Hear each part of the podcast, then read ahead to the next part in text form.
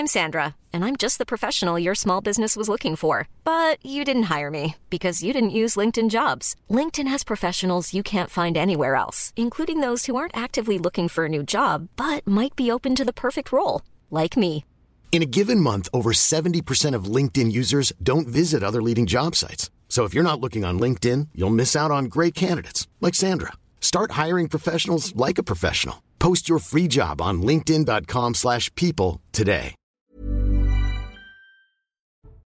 Bonsoir à tous et bonsoir à toutes. Bienvenue dans Punchline ce soir sur CNews. Après les attaques sanglantes contre Israël, le bilan côté français ne cesse de s'alourdir.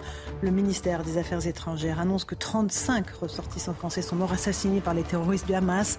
Le sept octobre dernier, le plus lourd bilan depuis l'attentat de Nice en deux mille seize. Neuf autres sont portés disparus. Certains ont été pris en otage et se trouvent quelque part dans les tunnels de la bande de Gaza. On sera sur place dans un instant avec nos envoyés spéciaux Antoine Estève et Fabrice Elsner. Et puis on va s'intéresser à un autre bilan, celui des émeutes urbaines qui ont secoué la France en juin et juillet dernier. Le gouvernement annonce ce soir un certain nombre de mesures censées répondre à l'inquiétude des maires laissés seuls en première ligne. On verra si ces élus sont convaincus par la réponse de l'État. Voilà pour les grandes lignes de nos débats ce soir. Ce sera juste après le rappel des titres de l'actualité de dix-sept heures avec Simon Guillain. Simon. Au vingtième jour de guerre, l'armée israélienne prépare son offensive terrestre. Les soldats de Tsahal sont entrés avec des chars dans la bande de Gaza. Une opération qui inquiète une grande partie de la communauté internationale. Emmanuel Macron affirme qu'une offensive terrestre à Gaza serait une erreur. Cinq aéroports français ont été visés par de nouvelles alertes à la bombe. Quatre ont été évacués. Il s'agit des aéroports de Bordeaux, Bâle, Mulhouse, Tarbes et de Pau. La semaine dernière, près de soixante-dix fausses alertes à la bombe ont visé des aéroports français. soixante enquêtes ont été ouvertes. Et puis les infractions enregistrées pour outrage sexiste poursuivent leur hausse en deux mille vingt-deux. Plus vingt-deux pour cent par rapport à l'année précédente des infractions enregistrées par les services de sécurité intérieure qui sont le plus souvent commises à Paris et dans le Loir-et-Laurent. Merci beaucoup Simon Guillain pour le rappel des titres de l'actualité. On est en plateau ce soir avec Éric Naulleau, journaliste et écrivain. Bonsoir Éric. Bonsoir Laurence. Ravi de vous accueillir. Nous, Louis de Raguenel, chef du service politique d'Europe un. Bonsoir Laurence. Bonsoir Louis, vous êtes en forme ? En pleine forme. Parfait. Céline Pina, politologue, journaliste à Causeur. Bonsoir Céline. Bonsoir. Et on attend bien sûr Jean-Sébastien Ferjou, directeur du site Atlantico, qui ne saurait tarder. On va revenir dans un instant sur le bilan des émeutes, puisque le gouvernement a, a choisi ce soir pour s'exprimer. Je crois que la première ministre Elisabeth Borne, Louis de Raguenel, va s'exprimer. À la Sorbonne, absolument. Sorbonne, il va y avoir un certain nombre de ministres aussi qui vont égrener, alors je ne sais pas quoi, des, des constats peut-être. On va faire alors, dans la politique du constat. Il y a, il y a des beaucoup, annonces. Beaucoup, beaucoup de mesures. Ah, on a, on a, ah oui, alors, beaucoup, beaucoup oui, de mesures. Vous allez voir. Beaucoup voilà, de mesures. Vous, vous me surprenez là, déjà d'entrée de jeu. Est-ce que tout ça va voir le jour après ? Oui, donc on peut c'est annoncer des choses et ne pas les faire, effectivement. C'est vu. Ça, c'est, ça, ça, ça, c'est déjà vu, Eric, dans l'histoire politique euh, récente. Bon, ben, on va attendre qu'ils fassent leurs annonces, que les discours commencent, et puis on, on verra, euh, on jugera sur pièce. En attendant, on va revenir sur ce qui se passe en Israël. Euh, vous le savez, il y a eu une première incursion euh, des chars de Tsahal dans Gaza cette nuit pour frapper des cibles du Hamas. Mais tout de suite, on va rejoindre nos envoyés spéciaux qui ont pu se rendre dans un kibboutz proche de la frontière égyptienne et de la bande de Gaza. C'est la première fois que des journalistes ont accès à ce village, dont les habitants ont été massacrés. Sur place, Antoine Estève et Fabrice Elsner. Alors les terroristes sont arrivés à l'intérieur du kibboutz par l'ouest, ils ont découpé les grillages qui se trouvaient à l'extérieur du kibboutz, ils sont rentrés dans le kibboutz, ils ont commencé à tirer sur les personnes qui se trouvaient à l'extérieur. Nous sommes dans une maison où la famille prenait le petit déjeuner. C'était très tôt le sept octobre, vous voyez tout est encore dressé comme au moment du petit déjeuner. La cuisine est évidemment sans dessus-dessous parce que les terroristes en repartant ont volé des affaires, ont pris de la nourriture notamment avant de s'en aller.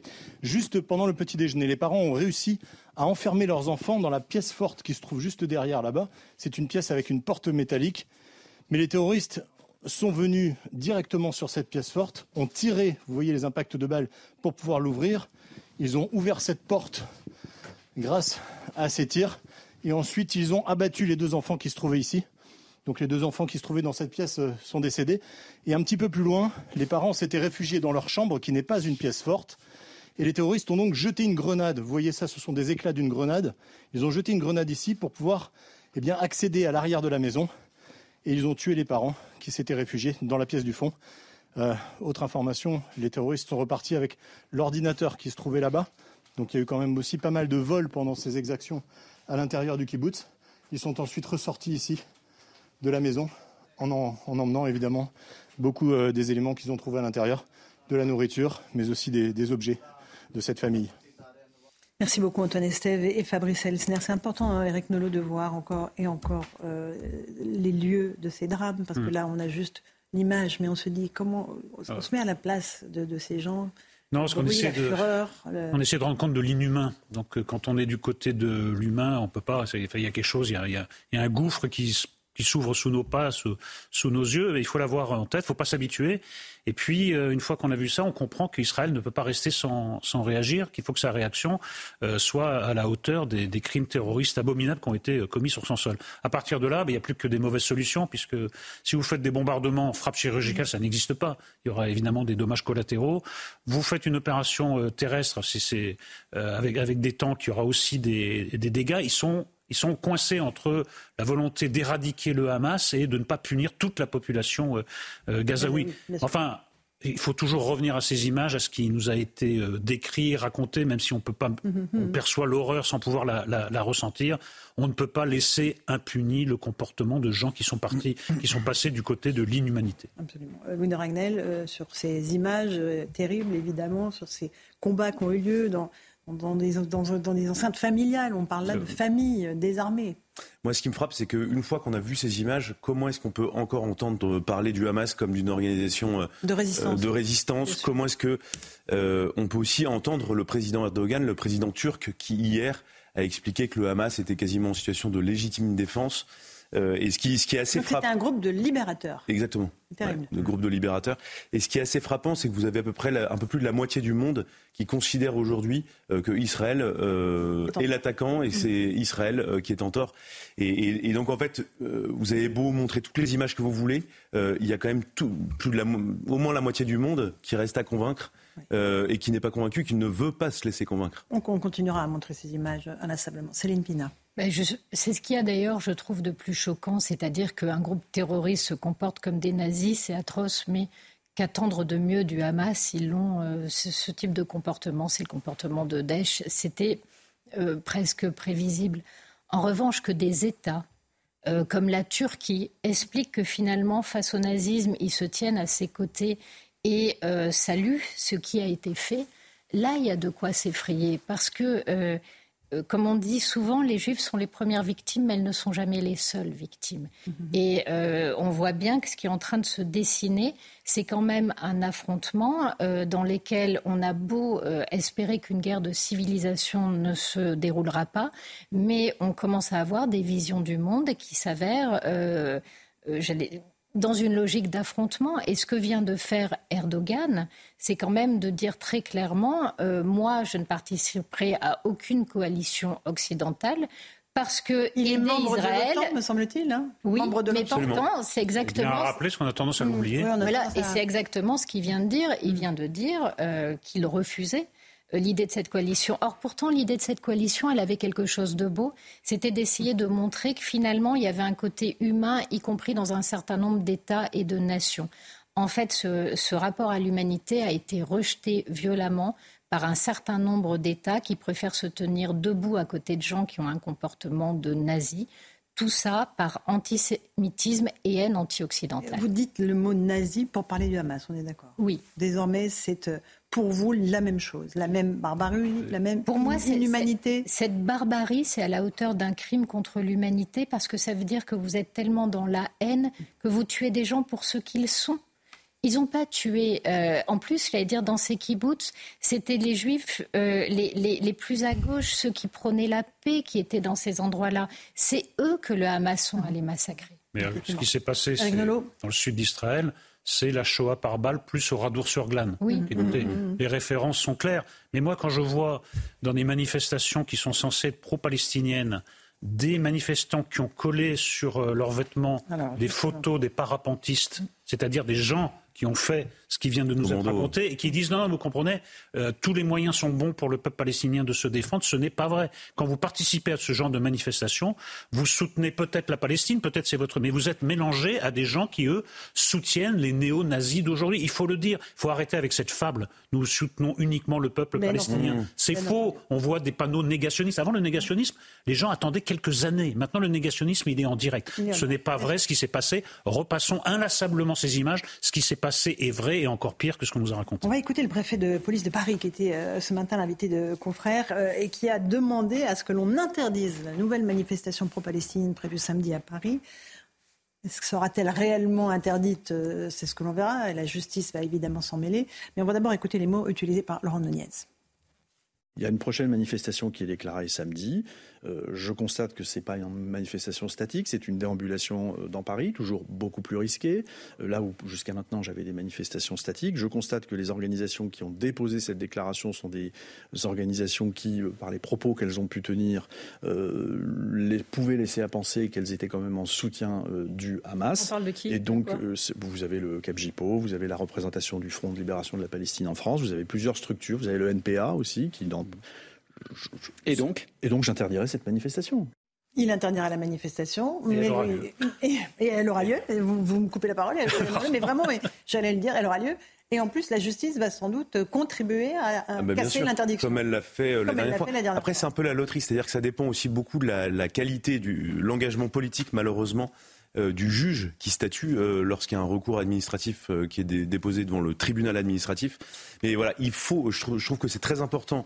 Euh, que le pouvoir politique et le représentant de l'État, Laurent Nuñez, disent qu'il interdit la manifestation, tout en étant évidemment conscient euh, qu'elle aura malgré tout euh, lieu. C'est, c'est terrible donc, parce que c'est un aveu d'impuissance. Donc on acte l'impuissance mais on acte, de mais en fait, notre État de droit. Voilà. Mais c'est, dis, c'est euh, l'énorme problème, vous savez, sur tous les sujets, sur tout, tous les problèmes qu'on pointe euh, depuis euh, les attentats, depuis euh, ce qui s'est passé en Israël, globalement, euh, à chaque fois, se, se résume souvent euh, dans le mot État de droit, en fait. Non, mais c'est pire que ça. Éric Naulleau. Le, le préfet de police lui-même dit « je veux interdire cette manifestation ». On voit d'ailleurs dans son attitude qu'il n'a pas grand espoir que ça soit suivi des faits, mais il précise « je veux interdire cette manifestation parce qu'elle est organisée en partie par des gens qui font l'apologie du terrorisme ». C'est-à-dire qu'en France, dans la France de deux mille vingt-trois, vous ne pouvez pas interdire une manifestation organisée par des soutiens du terrorisme, le soutien de gens qui ont, qui ont commis des actes abominables dont nous avons parlé en début d'émission. Céline Pina. Et le problème, c'est que s'il y a un continuum euh, du Hamas jusqu'à Arras, et si vous n'êtes pas en mesure d'interdire une simple manifestation, comment allez-vous assurer la sécurité à la fois euh, de la communauté euh, des Français juifs et, et, et, et de tout le monde ? Parce que quelque part, ça veut dire qu'aujourd'hui, vous n'êtes plus en mesure de tenir votre rue, euh, y compris dans la capitale du pays.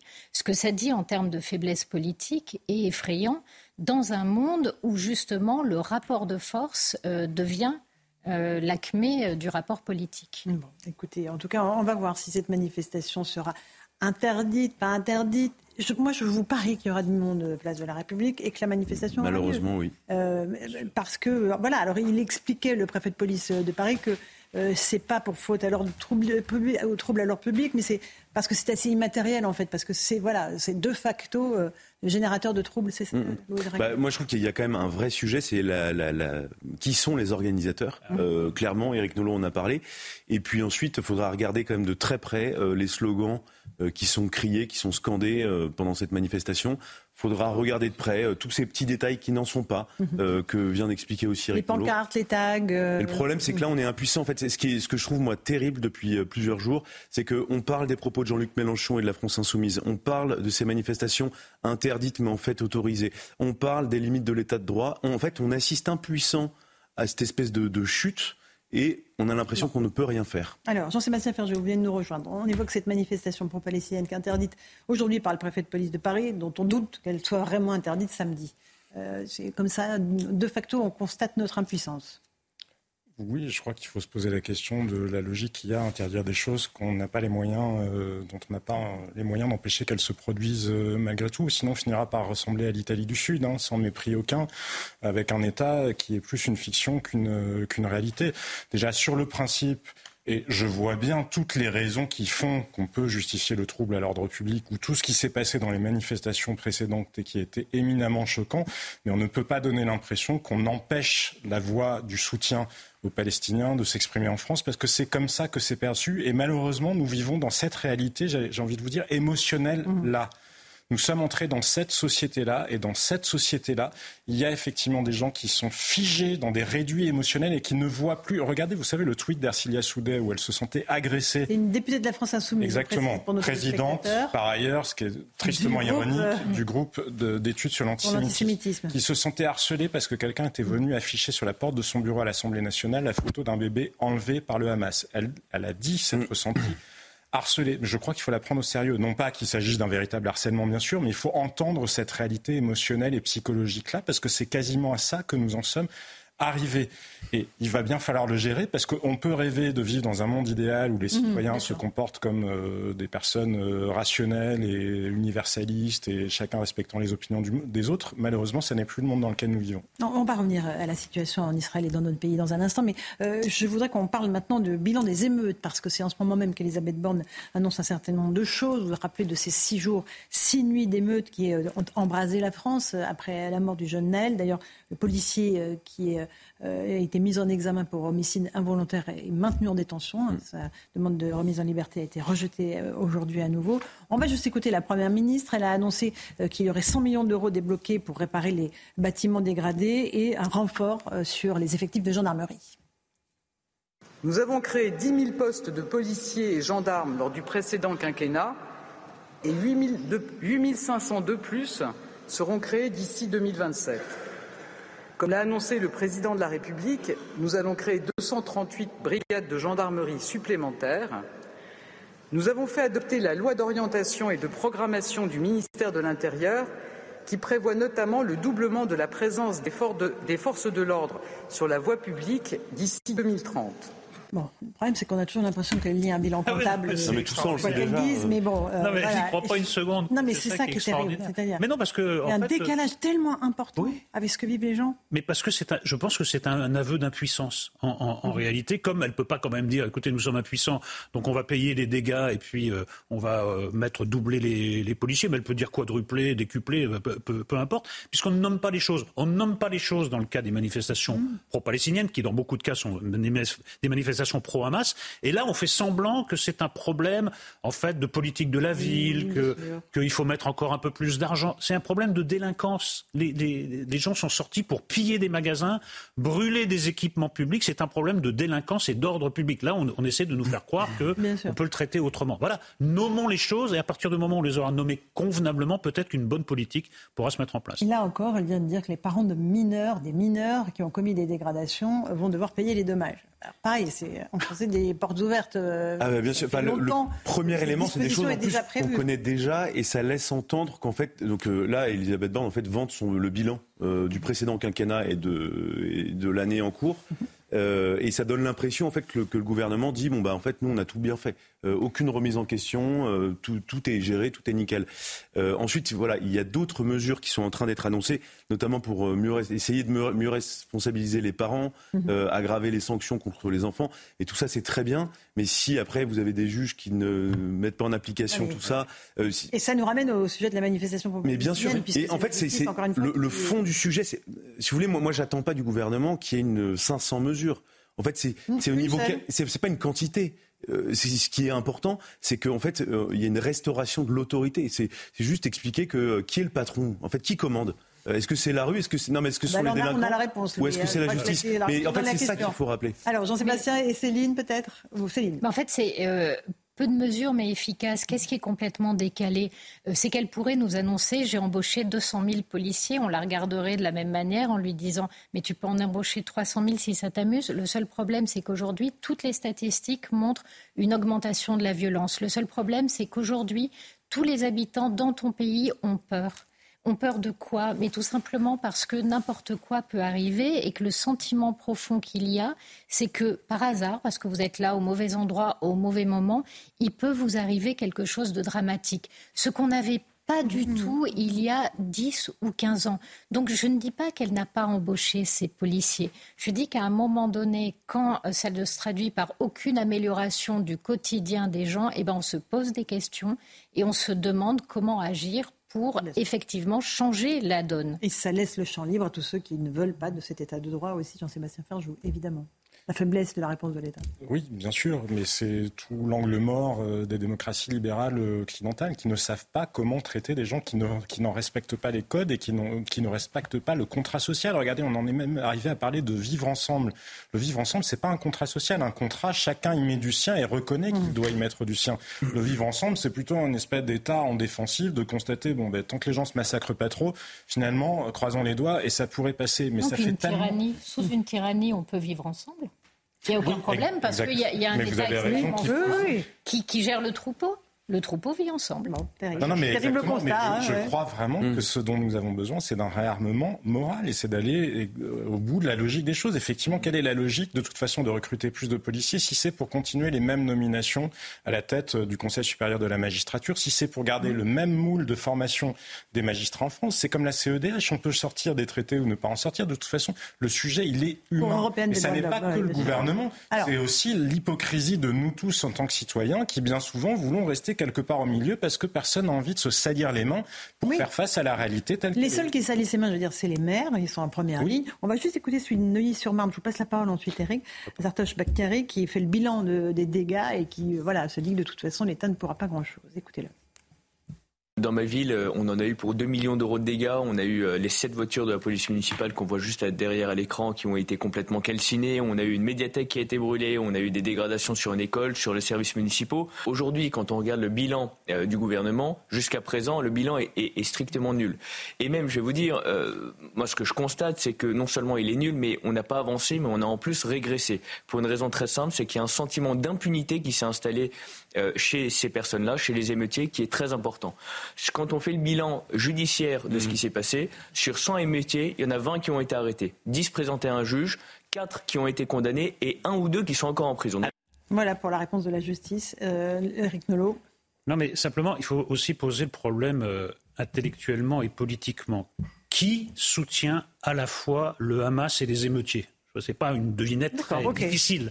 C'est de l'extrême gauche, la, la France insoumise. Il y a un soutien intellectuel qui finit par infuser dans la société. En effet, le mot impunité a été prononcé. Il y a un sentiment d'impunité, à la fois pour des manifestants qui disent ces manifestations sont interdites, qu'elles soient interdites ou pas. On ira quand même. C'est, on ira quand même. Et les, les, les pillards qui se disent il y a très très peu de chances, un, qu'on soit arrêté, mmh. et deux, deux qu'on soit mis bien. en prison, mmh. si on est, on est arrêté. Donc il y a un sentiment d'impunité. Il faut renverser la table, changer absolument, et que la peur change de camp, et que les gens comprennent, les gens qui ne veulent pas respecter mmh. la loi, que la loi va se rebiffer, que l'état de droit va se rebiffer. Mais on en est très loin. Alors, il faut d'abord combattre oui. ceux qui euh, instillent l'idée contraire. Alors, euh, il y a aussi l'encadrement militaire qui sera envisagé pour certains jeunes décal- délinquants. L'encadrement militaire. Écoutez, je, je demande à voir ce que ça va donner. Serpent de mer. Comment ça va se transformer. En, en fait, on parlait, on parlait de réarmement intellectuel, encadrement militaire. Pourquoi pas ? Euh, simplement, à quoi ça sert si vous n'avez pas de doctrine partagée par tout un pays ? Or, aujourd'hui, qu'est-ce qui se passe ? Comment est-ce qu'on arrive à faire en sorte que toute une jeunesse aille finalement soutenir des gens qui se comportent comme des nazis ? Eh bien, tout simplement en les mettant dans une réalité alternative. Et quel est le discours que portent le N P A et L F I ? Ils disent, mais regardez, la France est une dictature, euh, y a du racisme systémique et la police tue dans les rues. Donc, vous êtes vous-même dans une situation d'oppression. Finalement, vous-même, vous êtes comme les Palestiniens. Oui, la banlieue, c'est Gaza, quoi. C'est, mmh. ça. En fait, c'est ça. Donc, mmh. aujourd'hui, le continuum de violence qu'il y a du Hamas à Gaza, il est aussi dans un continuum de représentation dans lequel on essaie de faire croire aux musulmans en France qu'ils sont persécutés et qu'ils sont victimes euh, d'un mmh. État extrêmement violent. Et ces représentations sont en train de prendre dans la tête, notamment de la jeunesse. Et une fois que vous avez intégré ça, à ce moment-là, toutes les violences sont légitimes parce que finalement, euh, vous ne mmh. faites qu'utiliser les mêmes armes que ceux qui vous oppriment. Et on est arrivé dans cette logique-là. Ça n'a rien de rationnel, ça n'est pas basé sur du réel, mais c'est un formidable levier de passage à l'acte. Et on est dans cette ambiance-là aujourd'hui. Louis de Raguenel, le constat implacable et bah, limpide de Céline Pina. Je suis assez d'accord avec vous. Euh, juste un, un mot sur euh, le fait que les armées vont euh, s'occuper des travaux, en partie des travaux d'intérêt général. Moi, je considère aujourd'hui que, enfin, un, euh, les armées n'ont pas les capacités de faire ça. Deuxièmement, je trouve que c'est la, la recette un peu magique. Euh, à chaque fois, les politiques, quand tout échoue, ah bah c'est les, c'est les militaires qui vont gérer. La, la fonction d'un militaire, c'est pas de faire du redressement. La fonction d'un militaire, c'est de défendre, de protéger son pays, et donc de, d'être, de se battre. Euh, c'est, c'est, donc, moi, j'ai, j'ai voilà, un gros doute sur la faisabilité, la mise en place et même le sens de, de cette mesure-là. C'est-à-dire qu'en fait, plutôt que de dire elle, elle ça va, les armées vont redresser ces jeunes, en fait, le, le meilleur redressement, c'est déjà faire appliquer l'autorité à l'école. Ensuite, s'il y a des peines de prison, bah, qu'elles soient appliquées. Et puis, enfin, peut-être, s'il euh, y en a quelques-uns qui échappent, euh, qui n'ont toujours pas compris le message, pourquoi pas euh, des mesures un peu plus rigides. Peu mais, plus mais les armées balancent ça comme ça. Allez, un tout je demande à voir. Rendez-vous dans six mois. Je pense que nous aurons un excellent test, malheureusement, de la détermination du gouvernement dans les semaines qui viennent, puisque Gabriel Attal a annoncé l'exclusion, alors, en l'état l'exclusion temporaire des lycéens ou des collégiens qui, qui n'ont pas respecté, l'hommage. qui ont perturbé l'hommage euh, porté à Dominique euh, Bernard. Mais derrière, il y a des conseils d'établissement, des conseils de discipline, et derrière, il y a des commissions d'appel. Voilà. Parce que quand vous parlez avec des gens qui sont dans les commissions d'appel, ils vous disent que quasi systématiquement, le peu d'exclusions qui sont effectivement décidées par les établissements scolaires sont annulées. Parce qu'ensuite, les parents s'en mêlent avec des avocats impunes. Et donc, il faudra voir si la volonté très claire, pour le coup, et on peut la lui reconnaître, affichée par Gabriel Attal, sera effectivement suivie des faits. Parce que c'est ce que je vous disais tout à l'heure, on n'a pas besoin de changer les lois, d'en mettre plus. On a besoin d'être, d'appliquer avec détermination celle qui existe déjà. Soyons vigilants, on le saura dans un instant sur CNews lorsque nos débats vont reprendre dans Punchline. À tout de suite. dix-sept heures trente, on se retrouve en direct dans Punchline sur CNews. Tout de suite, le rappel des titres de l'actualité avec Simon Guillain. Le bilan des Français tués dans l'attaque du Hamas le sept octobre continue de s'alourdir. trente-cinq ressortissants français sont morts, annonce cet après-midi du ministère de l'Intérieur. Neuf sont toujours portés disparus et il est désormais confirmé que certains d'entre eux sont retenus en otage par le Hamas dans la bande de Gaza. La manifestation de soutien au peuple palestinien prévue samedi à Paris va être interdite par la préfecture de police. Les organisateurs de ce rassemblement peuvent tenir des propos qui soutiennent le Hamas, a déclaré le préfet de police de Paris, Laurent Nuñez. Le collectif Urgence Palestine a appelé à une grande manifestation samedi à quatorze heures trente au départ de Châtelet. Et puis aux États-Unis, c'est une véritable chasse à l'homme après la fusillade la plus meurtrière de l'année. Un homme a tué hier soir vingt-deux personnes à Lewiston dans le Maine. Le tireur présumé serait un réserviste de l'armée et les raisons de son passage à l'acte ne sont pour le moment pas connues. Merci beaucoup Simon Guillain pour ce rappel des titres de l'actualité. On a été rejoint par Caroline Yadan. Bonsoir, vous êtes députée Renaissance de Paris. Vous étiez en Israël il y a encore quelques jours. Euh, on a vu quelques images de la manifestation pro-palestinienne qui s'est tenue la semaine dernière. Euh, pour celle de samedi, le préfet de police de Paris a décidé de l'interdire. Est-ce que vous pensez qu'elle ne va pas se dérouler ou est-ce que malheureusement on peut d'ores et déjà se dire qu'elle aura lieu et qu'elle se déroulera samedi, place de la République à Paris ?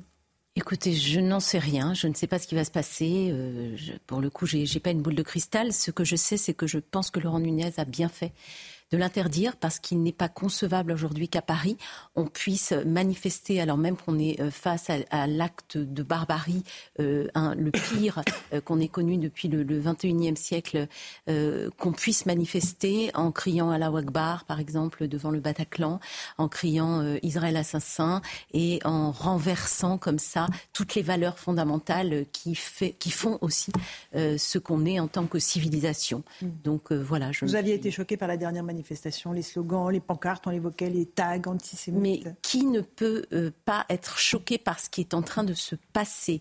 euh, Vous parlez d'antisémitisme.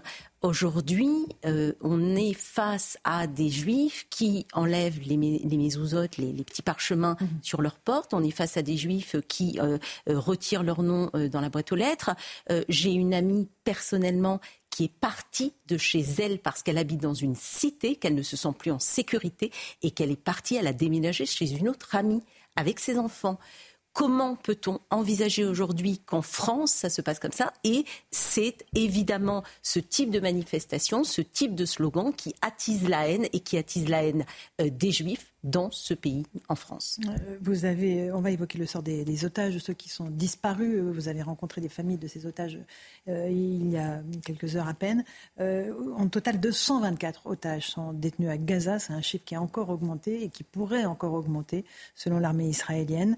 Euh, on va voir un reportage tout près du mur des Lamentations à Jérusalem, où de nombreux proches de ces disparus se rassemblent dans l'espoir d'attirer l'attention et de retrouver qui est un fils ou une sœur enlevée par le Hamas. Récit d'Augustin Donadieu.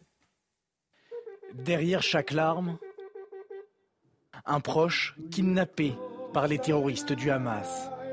S'unir pour se soutenir.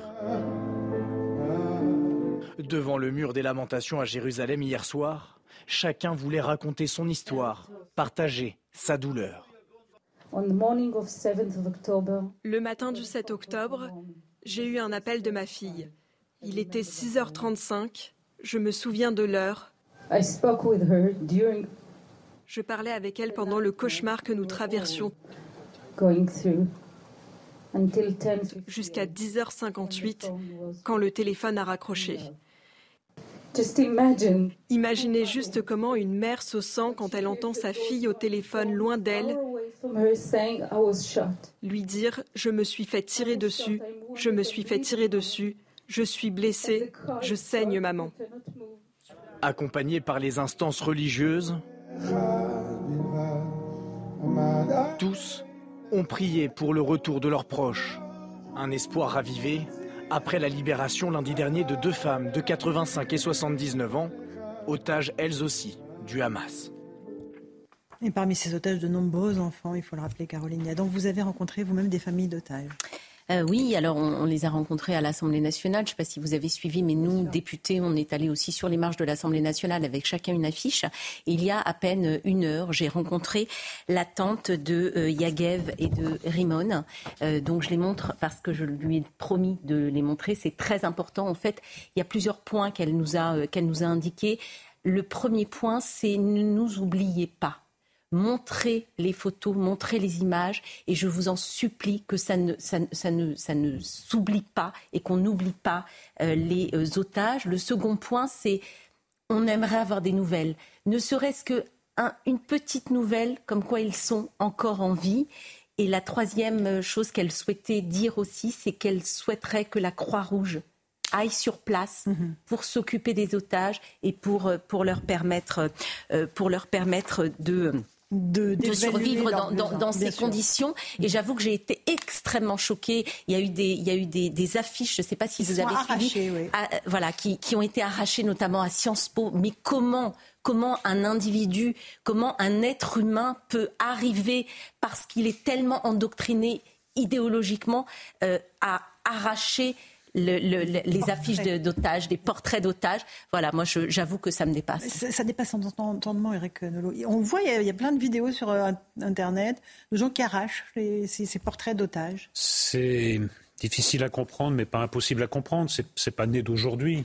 C'est un lent travail, l'antisémitisme, un lent travail de sape qui a été mené par certains. C'est pas des gens qui se sont réveillés un matin en disant « Tiens, je vais arracher une affiche à Sciences Po ». C'est des gens qui ont été endoctrinés pendant des années, dans la haine du juif, dans, le, dans certains euh, archétypes. Mais moi, la question que je voudrais vous, vous poser, comment euh, vous, vous arrivez à articuler donc, euh, le sort de ces otages avec euh, l'offensive que prépare Israël, qu'a même, qu'a même commencé Israël? Comment les familles des otages vivent cette, cette schizophrénie, puisque... Euh, Euh, évidemment, ils veulent que le, que, le, que le pays se venge de ce qui s'est passé. En même temps, ça met en, ça met en danger la vie de, leur, de, leur, de leurs parents. Alors, le pays ne se venge pas. Euh, au contraire, euh, Israël est à la jonction euh, de euh, la démocratie, de la civilisation, comme je le rappelais tout à l'heure, et euh, de ce qui nous attend tous si nous ne bougeons pas, c'est-à-dire de la barbarie, de la sauvagerie et du terrorisme. Donc, en fait, Israël porte le combat que nous devons tous poser, que nous devons tous portée, euh, parce que c'est de notre avenir commun dont il s'agit.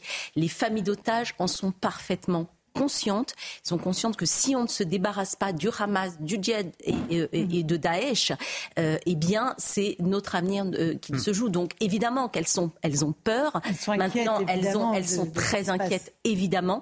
Mais euh, le combat d'Israël aujourd'hui est un combat juste, est un combat pour la justice, est un, c'est un combat que nous devons tous Alors, soutenir. Céline Pina, évidemment. Je pense qu'effectivement, ce combat est un combat pour la justice, mais je voulais revenir sur le cas de Sciences Po. C'est d'autant plus inquiétant que dans l'imaginaire, qu'est-ce que c'est Sciences Po ? Sciences Po, c'est l'école où grandissent notre élite.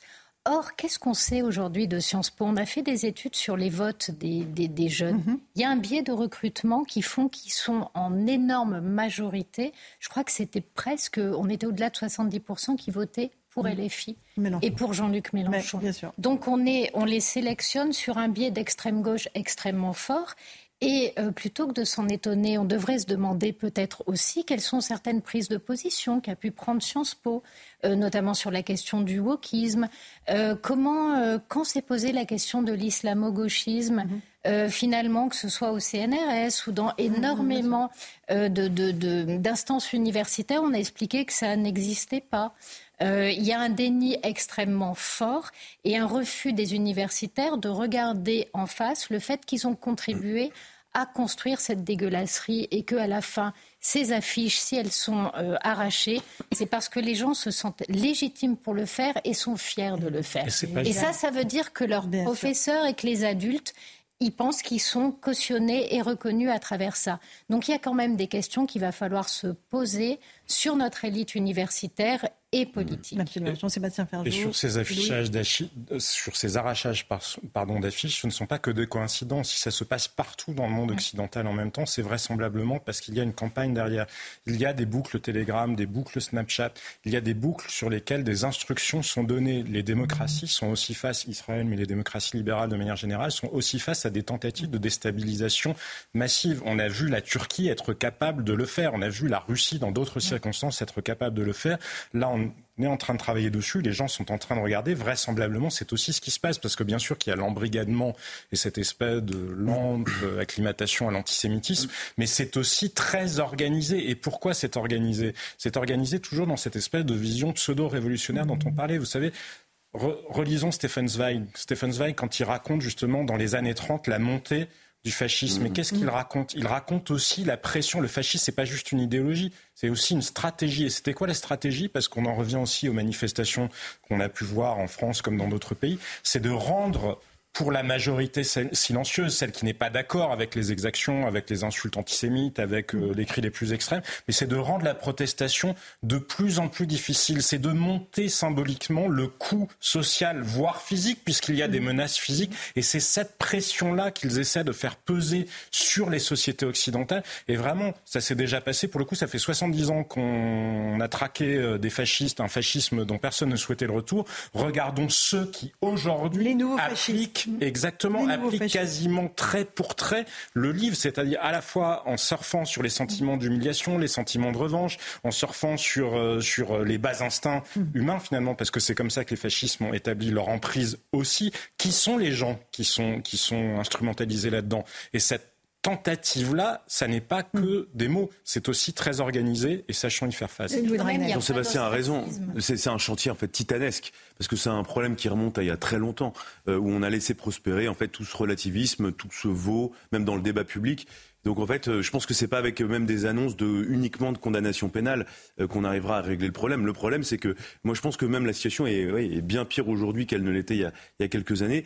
Et puis, il y a des représentants à l'Assemblée nationale, euh, enfin, qui ont pignon sur rue, qui peuvent euh, clamer ces discours-là, et ça ne gêne absolument personne. Moi, c'est, ah, ça, si, ça gêne un certain nombre de personnes. Non, mais judiciairement, non, mais personne ne les arrête. Non, mais... Ce que je veux dire par là, c'est alors, euh, qui bon... les arrête ? Non. Non, mais les électeurs, qu'est-ce qui tombe sous le coup non, de la loi ? Oui, c'est ça la question. Alors, ce qui est, pourquoi est-ce qu'on très Mais vous, même, même non, vous, non, vous n'attaquez pas. Enfin, c'est pas vous, mais Madame les, Madame les parlementaires non, de la majorité Madame n'attaquent pas en justice, par exemple. C'est très intéressant quand même. J'ai tombé sur un sondage hier, je crois. quatre-vingts pour cent des Français condamnent les propos de Mélenchon et quatre-vingts pour cent des Français soutiennent Israël dans dans son combat contre le terrorisme islamiste, numéro un. Numéro deux, il y a des plaintes qui d'ores et déjà ont été déposées par plusieurs associations pour apologie du terrorisme contre des élus et contre euh, notamment N P A aussi, des associations, enfin voilà, des partis politiques N P A. Donc les plaintes ont été déposées D'accord. pour apologie du terrorisme. Donc ça veut dire qu'il y a des personnes euh, qui euh, tiennent des propos qui ne sont pas entendables euh, et qui sont abjectes, euh, mais qui vont être suivis des faits, à tout le moins euh, judiciairement. D'accord. Et par ailleurs, et par ailleurs euh, le fait qu'il y ait quand même une grande majorité des Français qui se rendent compte de ce qu'il se passe, ça n'est pas anodin.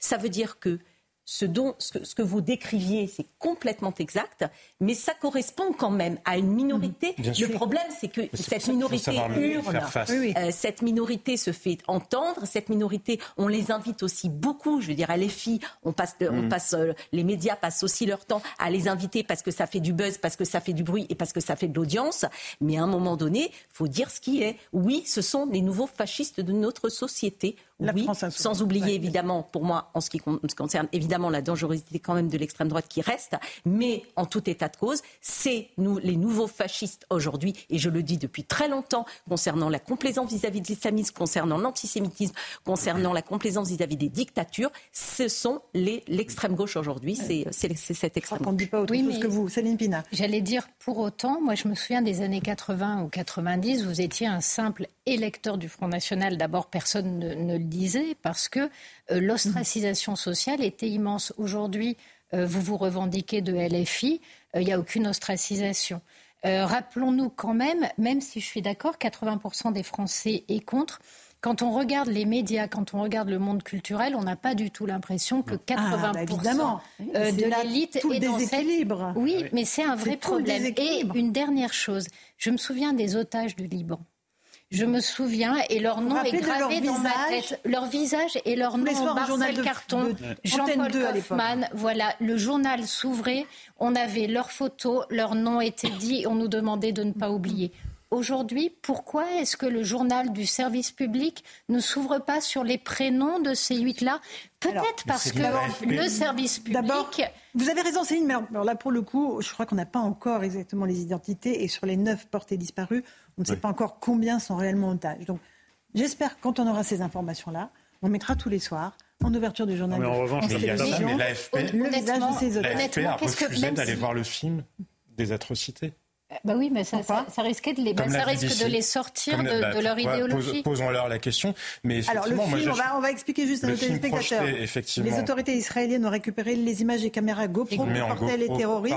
Ils donnent un film de quarante-cinq minutes visiblement insoutenable que certains journalistes ont refusé de visionner, dont l'agence France Presse, la donc le passe, canal d'information sur argent officiel public, français. Mais dont les premiers clients, c'est la première agence de presse du euh, monde euh, arabe. Donc euh, il y a aussi ce cynisme. Ce cynisme là. La, B B C, ce choix la B B C a fait le même choix. Je ne sais pas, il faut leur poser la question. Je n'ai pas entendu d'explication convaincante de leur part bon. en l'état. Mais c'est aussi la cohérence qu'il faut avoir. C'est-à-dire que, le, en même temps, pour le coup, parfois, ça a été une forme de, to- de complaisance dans, dans un certain nombre de nominations vis-à-vis des universités. Moi, je me souviens très bien que la ministre de l'Enseignement supérieur qui avait annoncé une enquête, mmh. vous vous souvenez très bien, contre l'islamo-gauchisme. Alors, admettons que le terme ne soit pas très élégant ou peut-être même euh, mal choisi stricto sensu, mais enfin, on a découvert ensuite, puisqu'il y a eu des procédures judiciaires, que l'enquête n'avait jamais été lancée.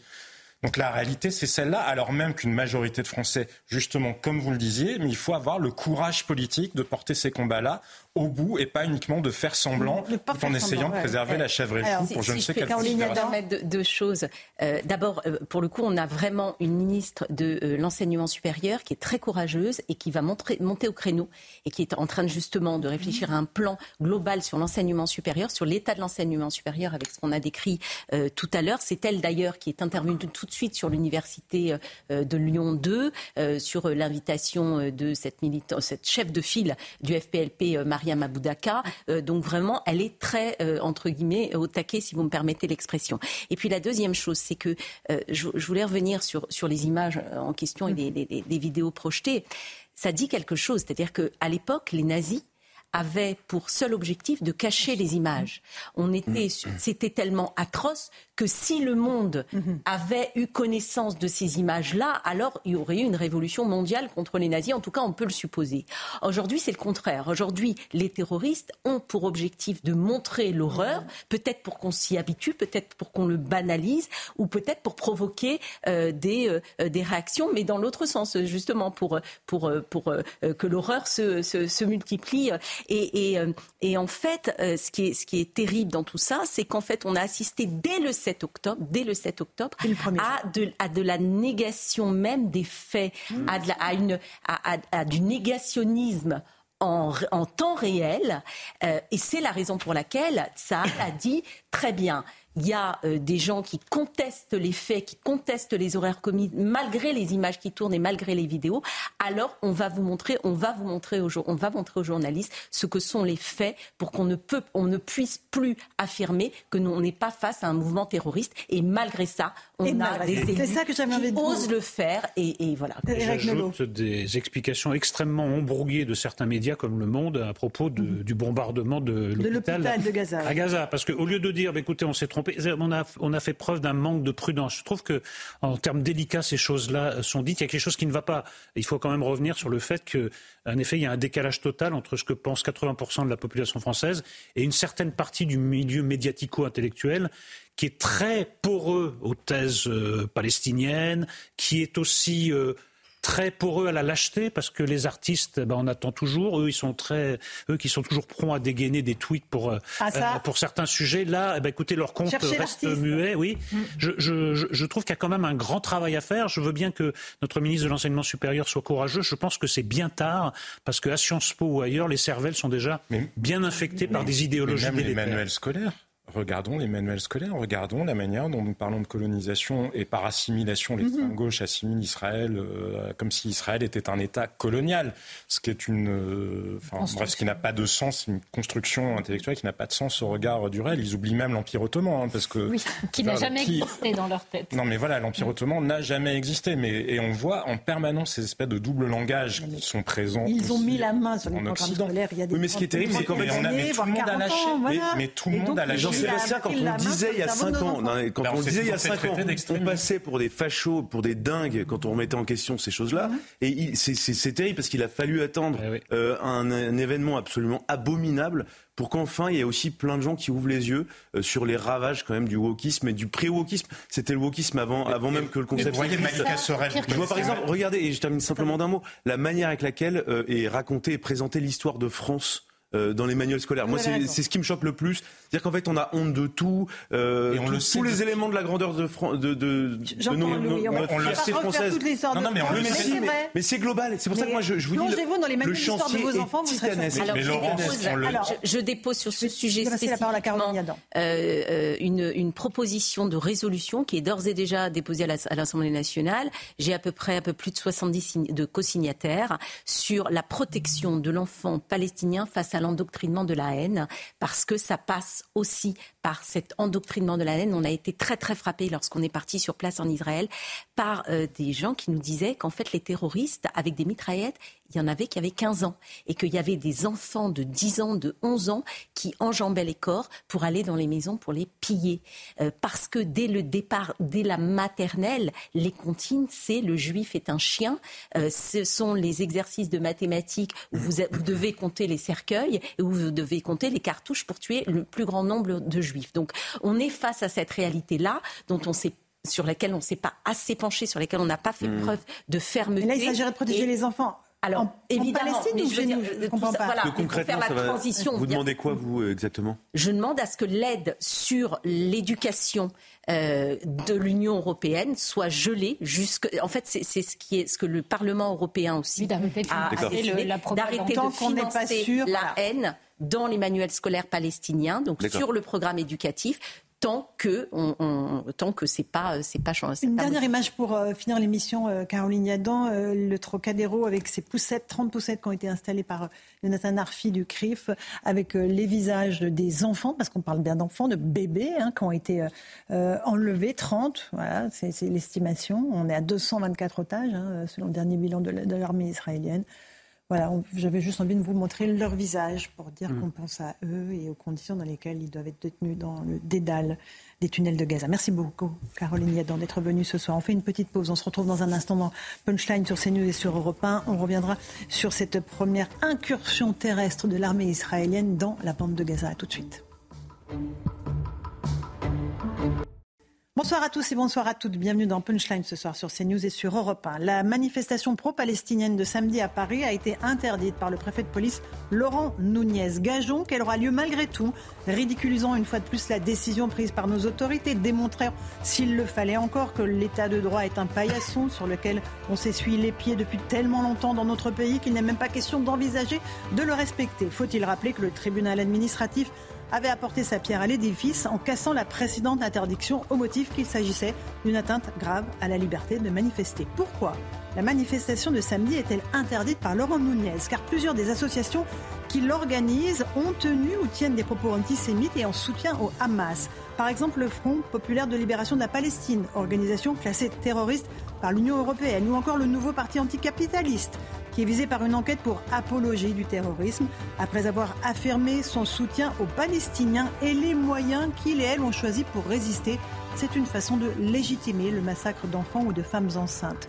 Sans surprise, l'appel à manifester est maintenu pour samedi, sous les slogans pseudo-pacifiques, les cris d'Allah Akbar, sous les banderoles Free Palestine, les tags antisémites et la haine des Juifs. Voilà ce qui arrive lorsque l'on a trop longtemps toléré l'intolérable. On en débat ce soir dans Punchline.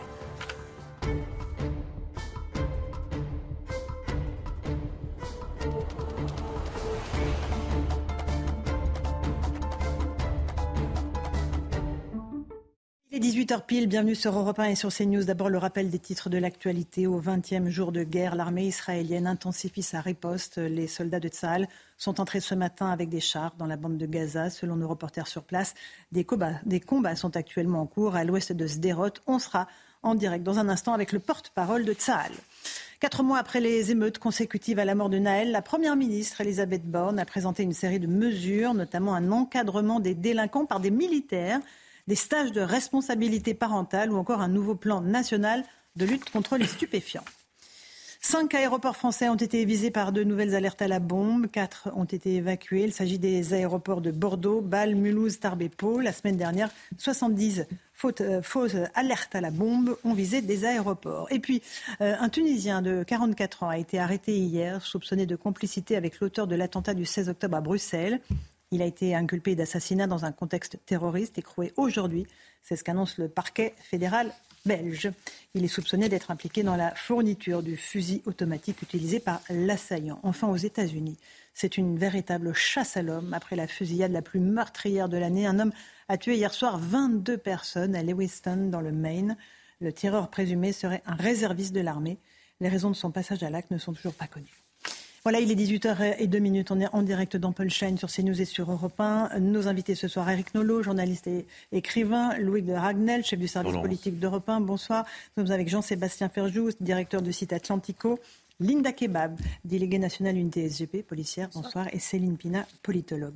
On va tout de suite revenir sur la situation en Israël avec, je vous le disais, la première incursion de l'armée israélienne dans Gaza cette nuit pour frapper des cibles du Hamas. Je ne sais pas si on a en ligne Lévi Rafovitch qui est le porte-parole de Tsahal. Bonsoir Monsieur Rafovitch, merci de répondre à nos questions. Quelles étaient les cibles euh, cette nuit euh, de cette première euh, incursion dans la bande de Gaza ? Bonsoir, merci de m'inviter sur votre plateau ce soir. Il y a effectivement une opération euh, nocturne. Euh, importante, mais euh, localisée, et dans le temps et dans l'espace. Les forces de Tsahal, euh, entre autres des forces d'infanterie, l'unité spéciale d'infanterie, les Kivati, euh, avec euh, des blindés, sont entrés dans l'extrême nord de la bande de Gaza pour euh, frapper et éliminer des terroristes du Hamas, qui ont été éliminés, et des groupes euh, qui, sont, euh, qui étaient là avec des lance-roquettes contre et, et des blindés. Euh, ces groupes ont été également éliminés. Et après l'opération qui a duré quelques heures, les soldats de Tsahal, les blindés, sont venus en territoire israélien. C'est une incursion qui a duré un certain temps, mais ce n'est pas euh, une opération terrestre euh, qui a duré. Mmh. Euh, la liaison n'est pas extrêmement bonne, euh, colonel Rafovitch. On va essayer de vous joindre dans un instant, euh, parce que c'est important d'avoir les précisions concernant ce qui s'est passé, euh, notamment aussi concernant le bilan de deux cent vingt-quatre otages qui a été revu à la hausse. En attendant, peut-être qu'on va rejoindre nos envoyés spéciaux, Antoine Estève et Fabrice Elsner, qui se trouve dans l'ouest de Sderot. Euh, bonsoir Antoine, je ne sais pas si vous m'entendez là encore. Euh, vous êtes à l'ouest de Sderot où les tirs s'intensifient. Racontez-nous ce qui se passe autour de vous, Antoine. Oui, effectivement, on est arrivé ici il y a environ une heure avec Fabrice Elsner. Et le plus impressionnant de ce qu'on a vu quasiment depuis que nous sommes arrivés en Israël, euh, juste après les attentats du sept octobre, eh bien, ce sont les bruits ce soir qu'on entend ici, des bruits sourds de bombes qui tombent depuis les airs, des avions qui passent et quelques instants après, le sol tremble avec ces explosions que nous pouvons apercevoir sur la bande de Gaza qui se trouve à quelques centaines de mètres là où nous, de là où nous nous trouvons, cette ligne de front qui est particulièrement, eh bien, soutenue par l'armée israélienne avec beaucoup, beaucoup d'hommes qui se massent ici depuis maintenant plusieurs jours et qui font maintenant des incursions, comme vous le disiez tout à l'heure. Alors évidemment, la grande question que tout le monde se pose, c'est va-t-il y avoir encore des incursions? Vont-elles être plus nombreuses, peut-être plus importantes dans les jours qui viennent? Tout ce qu'on sait, et c'est ce que nous disent les militaires ici, c'est qu'il y a deux objectifs principaux. Ce sont les tunnels qui permettent l'acheminement des armements et des hommes jusqu'au nord de la bande de Gaza pour pouvoir ensuite eh bien, se déployer et faire des incursions dans le territoire israélien. Et le deuxième objectif, eh bien, ce sont ces rampes de lancement de missiles. On a vu par exemple aujourd'hui plusieurs rampes de lancement visées par l'armée israélienne, par des batteries d'artillerie qui se trouvent à côté d'ici d'ailleurs, des rampes de missiles qui ont explosé. Il y en avait une notamment euh, qui a été visée hier soir. Pour vous donner un exemple, elle se situait, elle avait été disposée au milieu d'une école dans le sud de la bande de Gaza. Merci beaucoup Antoine Estève et Fabrice Elsner sur place à Sderot. Louis de Raguenel, on est face à une nouvelle phase dans la réponse israélienne au massacre du sept octobre. Absolument, il y a un sujet qui est aussi très politique, de politique intérieure en Israël. Euh, on voit que Benjamin Netanyahou est très fragilisé euh, dans son camp et donc euh, il, on, tout le monde se pose un peu la question, est-ce que véritablement il va lancer une opération terrestre avec une, vraiment une, telle qu'on la décrit depuis maintenant euh, plusieurs jours, avec cette volonté d'un peu de, de vraiment de tout filtrer, de, de, de fouiller toutes les maisons, de détruire tous les souterrains. Et, et donc euh, tout le monde est un peu dans l'attente de cette décision de, de Benjamin Netanyahou, sachant qu'en plus il y a beaucoup de mise en garde internationale. Vous avez Joe Biden, vous avez Emmanuel Macron, beaucoup de chefs d'État qui disent à Joe Biden, euh, en fait si vous allez trop loin dans la riposte, euh, nous on sera plus en mesure de vous soutenir. C'est Ils ne le disent pas comme ça, mais, mais globalement, euh, c'est comme ça que lui euh, reçoit le message. Éric Naulleau, évidemment, chacun retient son souffle face à cette nouvelle phase dans l'offensive israélienne. Ça peut avoir des répercussions très concrètes dans notre pays et euh, en Europe. Bah, ça fait longtemps que nous avons intériorisé ce, ce conflit euh, israélo-palestinien. C'est, c'est, c'est, même, c'est même intériorisé de manière euh, complètement euh, irrationnelle, puisqu'on a l'impression que nous vivons presque, voilà, presque limitrophes de ce, de ce pays. Là, on voit bien qu'Israël marche un peu sur, sur des œufs. Ils ont, c'est, seulement la, c'est seulement la première phase. Ils, euh, là, ils, ils détruisent des... Voilà, des cibles identifiées, mais ils ne sont pas pénétrés très loin dans Gaza, où vraiment, là, ce seraient des combats de rue. Et là, c'est un tout autre conflit. Alors, ils doivent être... Euh, je pense que le téléphone sonne beaucoup sur le bureau de M. Netanyahou, euh, pour lui dire, l'amener à la réserve, l'amener à une certaine retenue. Combien de temps ça peut durer ? Telle est la question. Jean-Sébastien Ferjou, sur je cette offensive israélienne. Trois questions qui se posent pour Israël. C'est effectivement la difficulté d'une opération terrestre, la réaction... de l'Iran, parce qu'on l'a vu, l'Iran a menacé, notamment par l'intermédiaire du Hezbollah, euh, d'intervenir. Après, je crois que les États-Unis soutiennent quand même très fermement Israël. Ils ont annoncé l'envoi de porte-avions et de beaucoup d'armes. Ils ont commencé à organiser aussi avec d'autres États de la région, mais des États arabes de la région, un système de défense contre des missiles qui seraient éventuellement tirés par les milices chiites, outils du Yémen, soutenus par l'Iran, ou pour pouvoir intercepter des milices... C'est-à-dire La, la situation est en réalité beaucoup plus complexe qu'il n'y paraît. Et la dernière question qui se pose aussi, je pense, pour Israël, c'est, est une question euh, enfin, plus intérieure, qui est celle de la pression des familles, puisque, évidemment, les otages étant retenus à Gaza, une intervention terrestre peut se révéler tragique pour la vie des otages, qu'ils soient israéliens ou qu'ils soient détenteurs de double nationalité ou, euh, ou étrangers. Et dernier point, probablement aussi, la question politique. Parce que quand bien même vous rentrez dans Gaza, quand bien même vous réussissez à extirper la partie militaire du Hamas finalement de Gaza, qu'est-ce qui se passe derrière ? Qui succède au Hamas pour gérer mmh. Gaza ? Effectivement, Céline Pina sur cette offensive israélienne sur le sol de Gaza. Disons que ce qui, est, ce qui peut être assez amusant, c'est quand on vous dit euh, il faut que l'offensive soit proportionnée. Vous dites mais qu'est-ce qui est proportionné par rapport à un crime contre l'humanité ? euh, Comment est-ce peut-on être proportionné par rapport à ce que le Hamas a fait en repoussant toutes les frontières de l'inhumain ? Donc il est évident que la réponse de Tsahal ne sera pas à la hauteur du crime du Hamas parce que c'est impossible. Ensuite, la deuxième chose, c'est que souvent quand vous êtes une démocratie, vous êtes obligé d'avoir de la cervelle pour deux. Parce qu'en fait, euh, le Hamas qui veut, c'est euh, allumer le feu euh, et, et déclencher le chaos. Euh, Israël n'a pas intérêt à ça. Et Israël montre qu'elle l'a compris parce qu'on est quand même trois semaines après euh, ce qui s'est passé. Et je trouve qu'il le gère avec beaucoup, en tout cas, de, de tempérance et d'intelligence qui est en train de se passer. Et enfin, euh, ce monde arabe est quand même extrêmement hypocrite parce que la vérité, c'est que les frères musulmans sont détestés par un certain nombre euh, de, d'États euh, mm-hmm. autour de, d'Israël. La vérité, c'est que les Gazaouis, personne n'en veut. C'est-à-dire que pourquoi on ferme les frontières ? Parce que l'Égypte ne veut pas d'un peuple qu'elle voit comme euh, complètement euh, radicalisé et infusé à des thèses trop extrémistes et donc qui euh, générerait des, des, des problèmes euh, dans ce pays-là. Et donc les pauvres Gazaouis sont à la fois victimes de leur euh, gouvernement. Euh, rappelons que quand ils ont essayé de se révolter contre le Hamas, on leur a tiré dessus à balles réelles. Ils ne peuvent pas bouger parce que le Hamas les empêche. Euh, Israël leur a dit euh, si vous partez dans mm-hmm. le sud, ça se passera mieux. Le Hamas les empêche de bouger. Et à la fin, c'est à Israël qu'on fait des procès. Je trouve qu'aujourd'hui, Israël se tient remarquablement et que le pire serait de ne pas répliquer. Allez, on va faire une petite pause. On va se pencher sur le cas de cette manifestation pro-palestinienne que j'évoquais dans le sommaire, euh, interdite par le préfet de police de Paris, Laurent Nuñez. Euh, on verra si oui ou non euh, l'interdiction sera cassée par la justice. On en débat dans un instant dans Punchline sur CNews et sur Europe un. À tout de suite. dix-huit heures quinze, on se retrouve en direct dans Punchline sur CNews et sur Europe un. Laurent Nuñez, le préfet de police de Paris, a interdit la manifestation prévue samedi dans la capitale à l'appel de plusieurs organisations en soutien avec le peuple palestinien. Pourquoi a-t-il pris cette interdiction ? Explication de Mathieu Devez. Je passe la parole ensuite à Linda Kebab sur la question du maintien de l'ordre. À Paris, les forces de l'ordre quittent la place de la République sous les huées de certains manifestants. Nous sommes le dix-neuf octobre. Alors que cette manifestation pro-palestinienne était interdite, le tribunal administratif vient casser in extremis cette décision préfectorale. Une scène qui illustre l'imbroglio autour de l'interdiction ou de l'autorisation de ces rassemblements. La veille déjà, le Conseil d'État avait rappelé les règles du droit de manifester. Il appartient au seul préfet d'apprécier au cas par cas et sous le contrôle du juge administratif s'il y a lieu d'interdire une manifestation présentant un lien direct avec le conflit israélo-palestinien, quelle que soit la partie qu'elle vise à soutenir. Cinq jours après les attaques sanglantes du Hamas, Gérald Darmanin réclamait l'interdiction de toutes les manifestations pro-palestiniennes afin d'éviter tout trouble à l'ordre public. La semaine dernière, soixante-quatre manifestations pro-palestiniennes avaient été interdites par les préfectures du pays. Dimanche dernier, la manifestation parisienne était la première manifestation à ne pas avoir initialement fait l'objet d'une interdiction par la préfecture de police de Paris. Celle de samedi prochain, en revanche, est à nouveau interdite. Il s'agit cette fois d'une déambulation, trop risquée pour le préfet de Paris, Laurent Nuñez, qui estime aussi que les organisateurs ont tenu des propos en soutien au Hamas.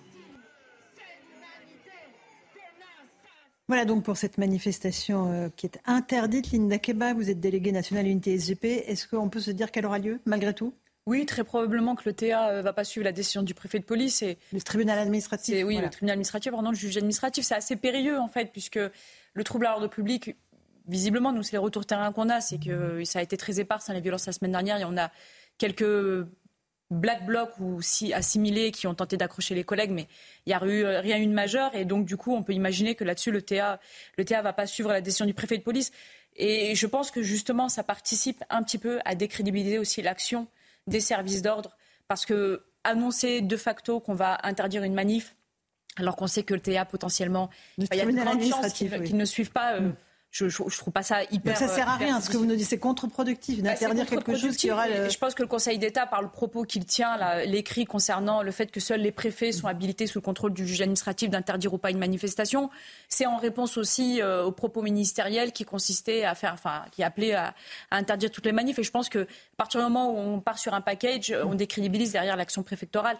Il aurait fallu faire du cas par cas, semaine après semaine, et, et élaborer à motif après motif les interdictions. C'est un peu ce qu'essaie quand même de faire le préfet de police. Il estime au cas mmh. par cas. Là, il dit c'est une déambulation, donc c'est plus risqué qu'une manifestation statique. Euh, c'est ouais, un peu de l'enfumage le pour vous ? Il va se confronter, moi je vous le dis, je vous le dis on, on le sait tous autour de ce plateau, il va se confronter à des, à des textes euh, qui sont le fondement même de notre démocratie, okay. C'est-à-dire le droit à manifester. Il faut rappeler juste aux téléspectateurs que manifester c'est un droit. Moi je suis très attachée au droit de manifester. Vous euh, êtes syndicaliste, c'est normal. Et que, voilà, il faut, là, là, on est, on n'est pas, on n'attend pas une autorisation de manifester de manière générale. On déclare évidemment une manifestation en plus pour des questions d'organisation et de sécurité, mais on peut être soumis éventuellement à une interdiction. Et donc, du coup, il faut que les motifs tiennent. Là, en l'occurrence, c'est les propos euh, en particulier de certains organisateurs. Moi, moi je me souviens de ceux du N P A euh, et mmh. le communiqué qu'ils avaient fait le, le huit octobre, je crois, et, à, euh, enfin, qui servent en tout cas d'accroche pour le préfet de police pour, pour faire prendre cette décision. Mmh. Mais le truc, c'est que dans, le, dans ces organisateurs, il y en a d'autres qui sont moins polémiques. Et euh, faire une annonce en plus autant en amont, je pense que ce n'était pas judicieux parce que ça laisse le temps au T A de se prononcer. Et éventuellement, s'il y a une interdiction, eh bien, à d'autres organisateurs de rentrer dans la danse et, en et de faire. Une... Quand, quand je disais l'état de droit, ça signifie notre impuissance. Éric Naulleau, je pense mais... qu'on est vraiment dans le sujet, dans le cœur du sujet. Monsieur Nuñez n'est pas un citoyen lambda. C'est pas quelqu'un qui euh, dit moi, je pense que cette manifestation devrait être interdite. Il porte la parole de l'État. Et en même temps qu'il porte la parole, on nous annonce. Et d'ailleurs, il l'annonce presque lui-même que cette parole de l'État sera de toute façon bafouée ou en tout cas contredite, soit par le tribunal administratif. Et même mmh. si le tribunal administratif, vous avez l'air de penser que ce ne sera pas le cas, mais maintenait l'interdiction, elle aurait quand même lieu. Donc qu'est-ce qu'en, mmh. qu'est-ce qu'en déduit l'ensemble de la société française à tous les niveaux ? C'est que l'État de droit, en fait, n'existe pas, pas qu'on peut s'asseoir sur la loi. Mais si, si, si, il a raison, Éric Naulleau, il a raison. Non, mais je vais vous dire pourquoi. Alors, je Jean-Sébastien Ferjou n'est pas d'accord. C'est pas l'État de droit qui est en cause, c'est la nullité de ceux qui nous dirigent. C'est pas la même chose. Ce sont deux choses complètement euh... différentes. Ben non, pardon, parce que pour le coup, le tribunal administratif, comme le Conseil d'État, il y a une jurisprudence en France. Ça, c'est l'État de droit. Le fait qu'il y ait des, que les décisions de l'exécutif puissent être censurées par la justice administrative, c'est l'État de droit. On est dans le cœur de l'État de droit. Après, on peut avoir un débat sur est-ce que oui ou non ces manifestations-là non. devraient ou non pas être interdites ? Moi, je pense non. que c'est grave de la okay. part du ministre moi, d'avoir décrété une interdiction d'ordre général parce que c'était politiquement malvenu en donnant l'impression que tout soutien à la cause palestinienne par nature était criminalisé et c'était couru d'avance qu'on allait vers cette décision-là en droit administratif. Donc moi, je vous dis, c'est la nullité de ceux qui ne sont même non. pas capables alors, de... Ils, ils sont condamnés à ne rien faire, donc je ne sais pas Ferjou. Là, on ne fait rien, peut-être. Mais, Jean-Sébastien, mais ça n'est pas ce que je vous dis. Mais Jean-Sébastien, c'est pas ce que je vous dis. Ils sont nuls parce qu'ils tentent un truc. Non, peut- peut-être. Ben, quand, en, sachant, en sachant que la, ju- que la jurisprudence est ce qu'elle est, et par ailleurs, en, fe- en assumant les nominations, pardon, mais allons jusqu'au bout de la logique, qui a nommé au Conseil d'État, à la tête de la section régalienne, quelqu'un qui était favorable au multiculturalisme ? Ben, c'est le même gouvernement. Donc il y a un moment, vous ne pouvez pas en permanence faire d'une okay. main, euh, vous désoler de ce que votre main gauche euh, fait quand vous voulez faire l'inverse de la main droite. Alors, enfin, Céline c'est... Pina, et puis après on va avancer. Quand vous êtes impuissant, il reste le ministère de la parole. Euh, c'est pas simplement méchant ce que je dis. À savoir mais ça va très que... bien aller avec le sujet d'après. Mais euh, à savoir que symboliquement, ça permet aussi euh, au gouvernement de dire ces manifestations sont illégitimes, la violence et le message qu'elles portent euh, ne sont pas acceptables et ça permet au moins d'avoir une parole politique et de ne pas avoir les oreilles encombrées du bruit de ces gens qui soutiennent euh, des actes immondes.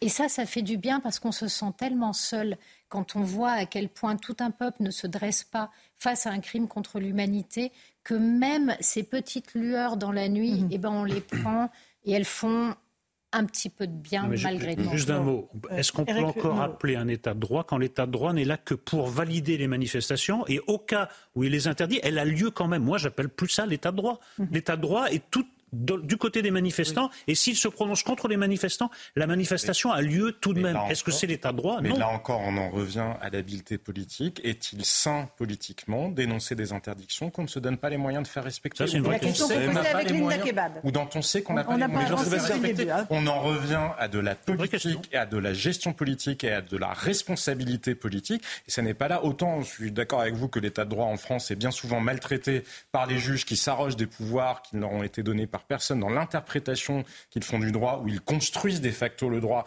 plus qu'ils ne se contentent de l'appliquer. Ça oui, mais en l'occurrence, pas sur ces décisions-là. Alors, parce que si la manifestation, elle est autorisée par la justice, elle est autorisée par la justice. Je crois qu'on a compris le raisonnement. Euh, le ministère de la Parole, disait-vous, euh, Céline Pina, euh, j'espère que euh, ça ne va pas forcément euh, correspondre complètement à ce qu'on va écouter à présent, puisque c'est Elisabeth Borne qui présente aujourd'hui les mesures du gouvernement pour répondre aux émeutes urbaines de juin et juillet, en présence de nombreux maires. Ça s'est passé euh, dans le grand amphithéâtre de la Sorbonne à Paris. Écoutez ce qu'elle annonce, notamment sur le fait que des militaires, vous entendez bien, des militaires pourraient encadrer certains délinquants. Nous allons proposer au Parlement de pouvoir placer des jeunes délinquants de manière obligatoire dans des unités éducatives de la protection judiciaire de la jeunesse. J'ajoute que dans certains cas, nous pouvons envisager un encadrement de jeunes délinquants par des militaires qui pourront notamment transmettre des valeurs de discipline et de dépassement de soi. Des expérimentations ont été lancées. Il faut maintenant franchir une nouvelle étape. Le dispositif doit se déployer et s'étendre davantage sur le territoire. Est-ce que c'est sérieusement à la hauteur, Linda Kebab ? Bah, en fait, c'est pas à la hauteur de l'enjeu. De manière générale, le propos, euh, je vous le dis, il a été assez décevant. Je l'ai, je l'ai écouté euh, avant de, d'entrer dans votre plate, sur votre plateau. Et autant on a su annoncer des chiffres, quoique en, en dessous de, de, de ce qui est nécessaire pour parler de reconstruction et de réparation euh, immobilière. Autant, en fait, toutes ces annonces, elles sont accompagnées de rien d'autre. C'est-à-dire qu'en fait, c'est un beau plan de réparation ou de construction d'une maison, mais on n'a pas le budget.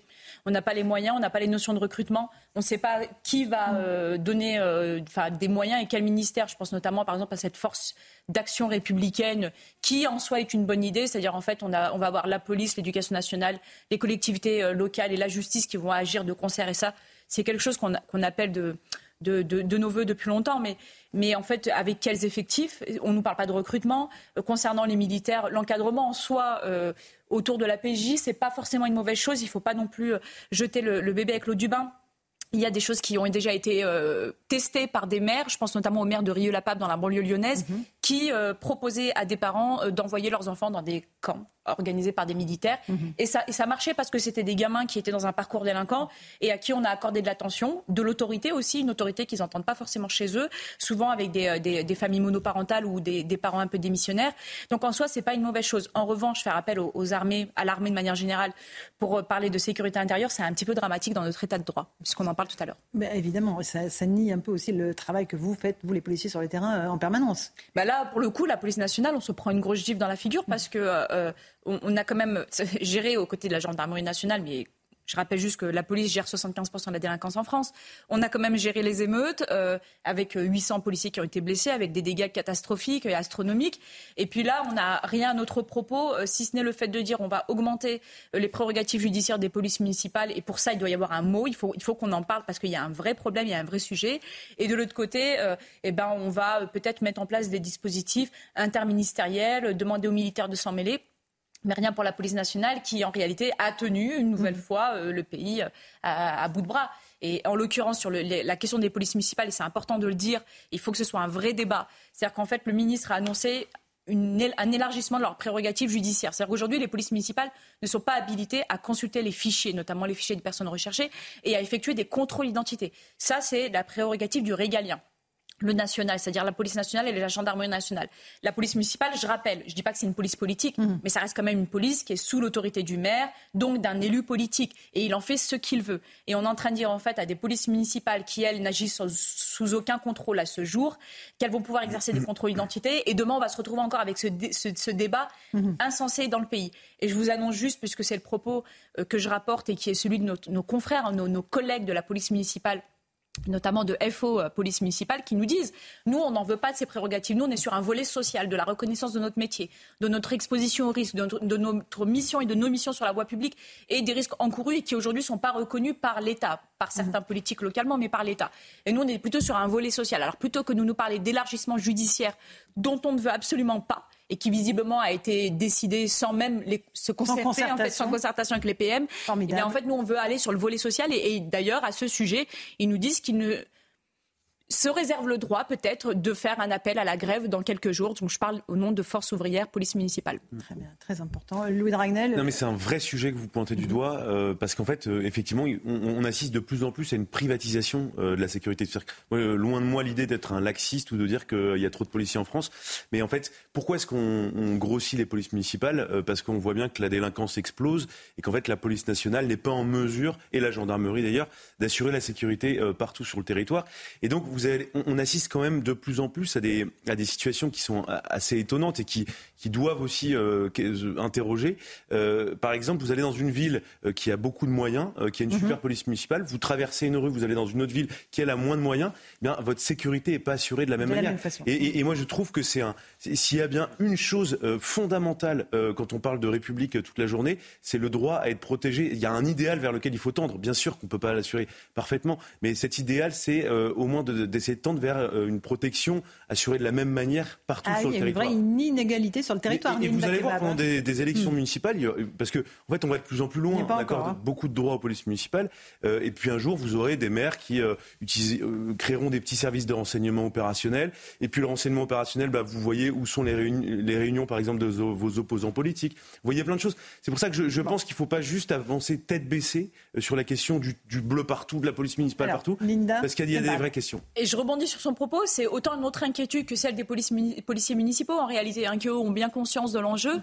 Faut pas tomber dans le... Enfin, il y a un risque quand même, et que les téléspectateurs le comprennent avec ces annonces-là, il y a un risque de shérifisation de la police municipale en France. Ouais, ouais. C'est-à-dire, en gros, une inégalité mmh. déjà mmh. eh bien, d'un territoire à l'autre entre, entre, mmh. voilà, entre les villes et entre celles qui ont les moyens et celles qui n'ont pas les moyens. Et je suis désolée, mais une utilisation politique de la police municipale.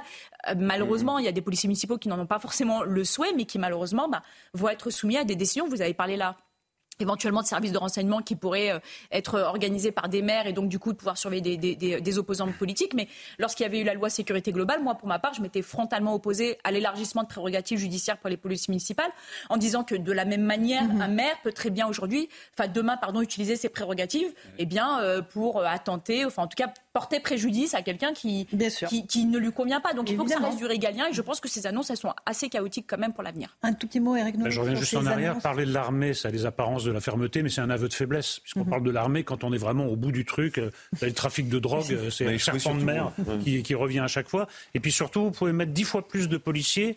La, la vraie question, c'est qu'est-ce qui arrive aux gens qui sont arrêtés en, en plein pillage, mm. en pleine émeute. Ah ben là, si c'est ouais. pour les arrêter en masse, mais qui ressortent au bout de, de quelques heures, ou alors qu'on, qu'on leur inflige des, des peines dérisoires, ça ne change le rien. Le ministère de la Justice dit qu'il y a eu bah oui, quatre-vingt-dix pour cent enfin, ça... non, de, de peines d'emprisonnement. Oui, mais... D'accord. Alors, je vais juste répéter. Donc le ministère de la Justice a dit que sur les deux mille personnes jugées, il y en a eu mille neuf cent quatre-vingt-neuf condamnées. Est-ce que les peines sont donc quatre-vingt-dix pour cent des peines d'emprisonnement. Mais les...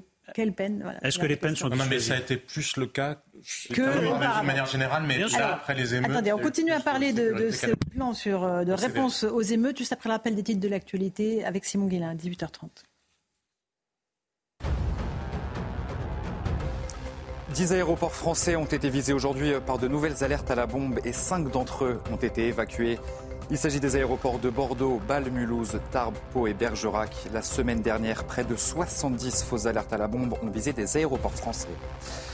Un Tunisien de quarante-quatre ans a été arrêté hier, soupçonné de complicité avec l'auteur de l'attentat du seize octobre à Bruxelles. Il a été inculpé d'assassinat dans un contexte terroriste et écroué aujourd'hui, annonce le parquet fédéral belge.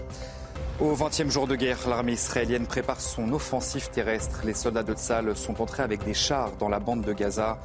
Une opération qui inquiète une grande partie de la communauté internationale. Emmanuel Macron affirme qu'une offensive terrestre à Gaza serait une erreur. Beaucoup Simon Guillain pour ce rappel des titres de l'actualité sur CNews et sur Europe un. Linda Kebab est avec nous, déléguée nationale Unité S G P. Le risque terroriste actuellement est majeur dans notre pays. Il y a eu euh, l'attentat commis contre un professeur de français, Dominique Bernard. Euh, est-ce qu'il y a une vigilance particulière euh, du côté des forces de l'ordre aujourd'hui? Une hyper-vigilance, évidemment. Alors, il y a eu euh, l'alerte, à, l'alerte attentat qui a été relevée. Donc, évidemment, il y a des instructions et des demandes de vigilance qui, en réalité, ne sont pas bien différentes de celles qu'on a habituellement lorsque l'on patrouille, tout en ayant euh, évidemment des instructions de surveillance des établissements scolaires, de certains lieux cultuels, euh, même des événements privés qui sont dans des lieux cultuels. Je ne vais pas rentrer dans le détail parce que ça n'est pas opportun. Et donc, du coup, euh, aujourd'hui, on a des effectifs, encore une fois, qui sont quand même au max euh, de leur capacité, à qui on en demande encore plus, parce qu'on est en incapacité en réalité aujourd'hui de pouvoir euh, endiguer ce phénomène de, ter- phénomène de terroriste. C'est pas... Enfin, euh, on fait encore reposer sur les policiers de la voie publique et sur les services de renseignement dans un moment comme ça euh, de, de, de, de frayeur et, et d'effroi légitime. Le fait qu'on est en incapacité en réalité de lutter contre le terrorisme qui depuis quelques années en fait très insidieusement euh, s'est euh, immiscé euh, dans notre mm-hmm. tissu euh, de société. Je rappelle que depuis deux mille dix-huit, on a eu plusieurs attaques de terroristes issus de, du Nord-Caucase, je pense à l'Ingouchie ou à la Tchétchénie. deux mille dix-huit, beaucoup ont, aban- ont oublié l'attentat de l'Opéra de Paris avec un mort. D'ailleurs, le procès a ouvert, s'est ouvert hier. Mm-hmm. Il y a évidemment le, l'assassinat de M. Paty, l'assassinat euh, de Dominique Bernard. Et donc, on se demande aujourd'hui comment est-ce qu'on peut endiguer ce phénomène quand la France reste malgré tout. Et je ne dis pas qu'il faut euh, nier, renier euh, les, les textes européens, mais reste complètement menotté par euh, des textes... Euh, Euh, des conventions européennes, je pense notamment à l'article huit euh, de la Convention européenne, euh, qui est un droit à la oui. vie paisible, à la vie, la vie en famille, à la vie privée, et qui ne permet pas d'expulser des personnes dont on suppose qu'elles pourraient éventuellement, dans leur pays, je pense notamment à la Tchétchénie, être victimes de, de, de, de sévices, alors que aujourd'hui on a soixante-cinq millions de personnes, soixante-cinq millions d'habitants dans notre pays, euh, qui potentiellement sont exposés à un risque de mort. Parce qu'aujourd'hui, en France... on tue des profs, euh, et demain peut-être des intellectuels et des artistes, et inévitablement, je ne peux que faire un parallèle avec ce qu'un autre pays à une heure d'avion d'ici a connu. Dans les années quatre-vingt-dix, en Algérie, on a commencé par des profs. On a fini avec des artistes et au final, plus personne n'était à l'abri. Et je pense que la France, si elle ne se redresse pas et elle ne se remet pas un petit peu sur les rails, pourrait éventuellement partir sur le même chemin. Mmh, euh, on en revient à la question de l'état de droit, Louis de Raguenel, hein, celle qu'on évoquait au début de l'émission. Toujours cet état de droit qui est à la fois euh, notre force et notre grande faiblesse. Bah là où c'est une immense faiblesse, c'est que l'état de droit est tourné vers la liberté. Euh, nous, c'est comme notre philosophie, c'est, c'est, c'est comme ça qu'on fonctionne. D'ailleurs, toutes nos institutions, notre système.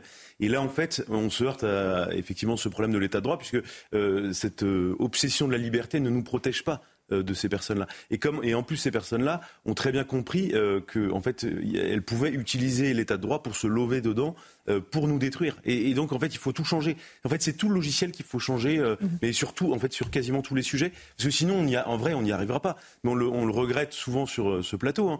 Euh, vous avez Jean-Luc Mélenchon et les, la France Insoumise, ils peuvent absolument tout dire euh, sur le Hamas, euh, contre les, les Juifs.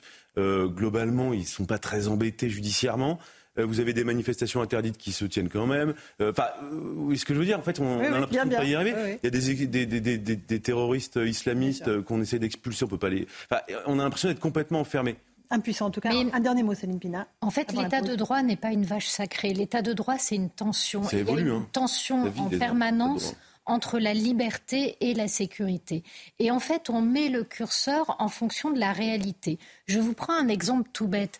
Euh, par exemple, au moment de la Seconde Guerre mondiale, comment est-ce que les démocraties vont réussir à battre euh, finalement des États totalitaires qui sont bien plus à même euh, d'imposer leurs règles et à leur propre population ? Eh bien, les démocraties vont se durcir. Effectivement, on va perdre en liberté ce qu'on va gagner en sécurité, en implication. On en est et capable puis, aujourd'hui, nous, de perdre des libertés pour ça ?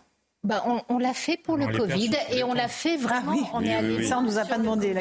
Mais qu'est-ce qui s'est passé ? Une fois l'alerte terminée, nos libertés sont revenues au même niveau que celles qu'on avait avant. C'est ça non, la démocratie. On ne peut pas prendre le train sans mettre sa date de naissance, son numéro Allez. de téléphone. Euh, oui. Ok, peut-être. Bah, c'était oui, c'était, ça avant. c'était bon. ça avant. Un tout euh, dernier mot, Céline. Oui. Ce que je veux dire, c'est que l'état de droit, c'est pas euh, se prosterner devant un veau d'or. Le droit est là pour protéger le peuple et donc il s'adapte au réel.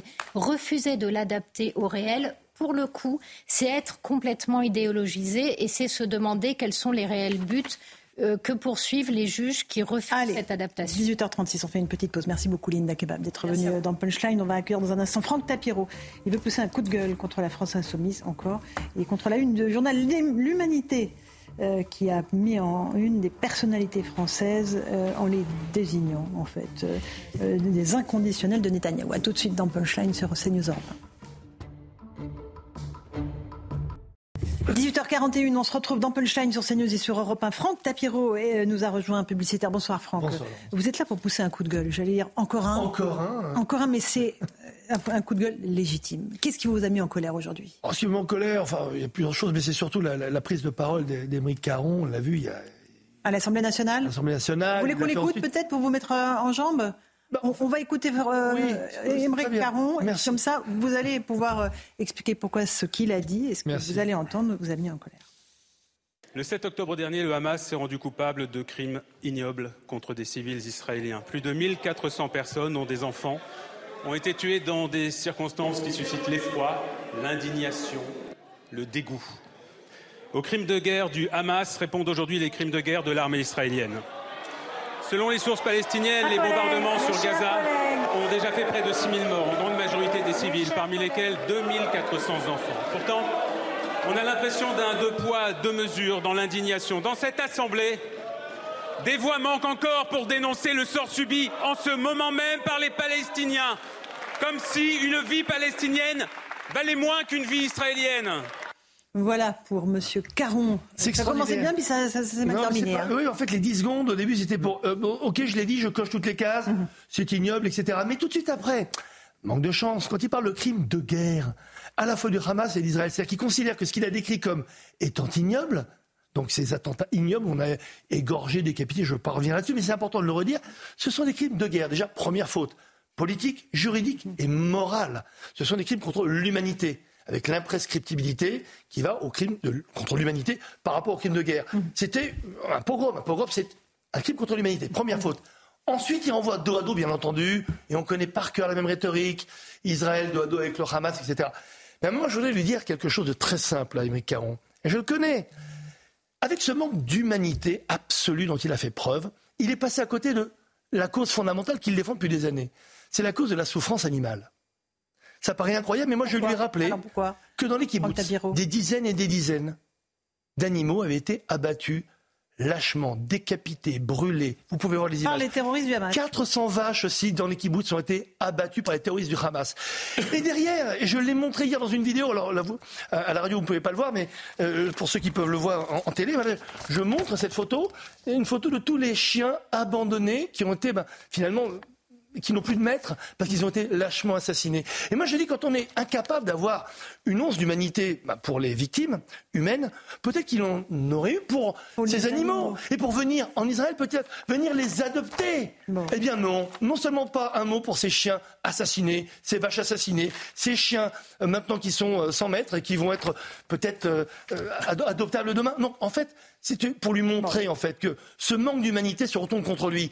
Donc s'il n'a pas d'humanité, qu'il pense aux animaux, bien que j'ai toujours dit que les terroristes n'étaient pas des animaux parce qu'un animal ne, ne fait, fait pas, pas ce qui s'est commis dans un kibbutz. Bon. Donc qu'il se réveille, s'il a encore un peu de conscience, bah, qu'il vient peut-être en Israël pour adopter ses chiens. Éric Naulleau, vous connaissez bien Aymeric Caron aussi. Oui, malheureusement, malheureusement, je connais bien le cas de Caron. Et là, c'est pas une révélation, ça vient de loin. Il y a une vidéo qui tourne, oui. On n'est pas couché. Il explique à Alexandre Arcadie que c'est bien beau de parler du, du calvaire d'Ilan Halimi, mais pourquoi ne pas parler des enfants palestiniens ? Enfin, c'est, c'est quand même déjà la rhétorique. Donc, c'est pas un dérapage, c'est un, c'est un système de pensée. Mmh. Après, quand j'écoute Franck Tapiero, bon, je sais que vous n'êtes pas naïf, Franck, mais enfin, vous essayez de le prendre sur le registre de la bonne foi. En, en réalité, c'est des gens qui sont...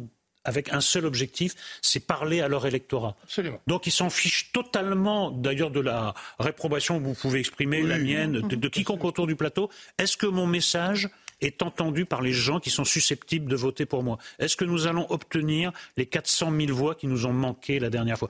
Il n'y a que ça. Et d'ailleurs, on aurait pu ouais. prolonger un tout petit peu la vidéo avec Mme Chikiro, qui passe un bon moment apparemment. Elle rigole, hein ? Oui, elle rigole. Alors elle que rigole. Quand même, ce qui est évoqué, Autre c'est des choses absolument abominables. Elle, ça la fait rire. Donc en fait, on est... Bah, à la fois dans, dans un discours militant, mais surtout de cynisme. Je pense qu'il y a très très peu de bonne foi dans ce qu'a dit Aymeric Caron, beaucoup de cynisme. Est-ce que ça va marcher ? et, Est-ce que ça va payer électoralement ? et, et la C'est vraiment causes, ignoble. Et la défense des causes est totalement, euh, malheureusement... Euh... Euh, artificielle, mais on le voit, puisque exprès je l'ai focalisé sur la cause animale. J'attends ce retour, mais peut-être, peut-être, j'ai pas encore je regardé. Pense que vous n'en aurez pas, mais bon. Peut-être, qu'il, non, on ne sait jamais. Savez, je, je fais exprès de, d'espérer une réponse à ça. Céline Pina. Ceci étant, il y a sans doute de la pédagogie à faire sur le fait que euh, le crime contre l'humanité, le crime de guerre, c'est pas une question de degré, c'est une question de nature. Autrement dit, une bombe qui explose et qui va détruire et qui va faire des dégâts collatéraux tuera sans doute des enfants. Mais ces enfants ne mourront pas en ayant l'impression qu'en face d'eux, l'humanité a trahi tout ce qu'ils étaient en droit d'attendre. Là, ce qui est horrible, c'est d'imaginer ces enfants qui avaient huit, neuf, dix ans, ces femmes, ces... qui sont partis euh, en emportant comme dernière image une image d'inhumanité, d'atrocité et de mépris de ceux qu'ils sont. Euh, c'est là où se niche le crime contre l'humanité, la négation absolue. Et je pense qu'on aurait intérêt à, à l'expliquer beaucoup plus, parce que sinon, le règne de l'émotion met des signes égaux entre toutes les victimes. Or, c'est vrai, un mort palestinien, un mort israélien, c'est reste deux morts. Mais la manière dont ils ont été tués... Elle, elle est différente et elle, elle mm-hmm. part de notre inhumanité ou de notre humanité. Jean-Sébastien Ferjou, vous êtes d'accord avec l'analyse qu'on vient de faire ?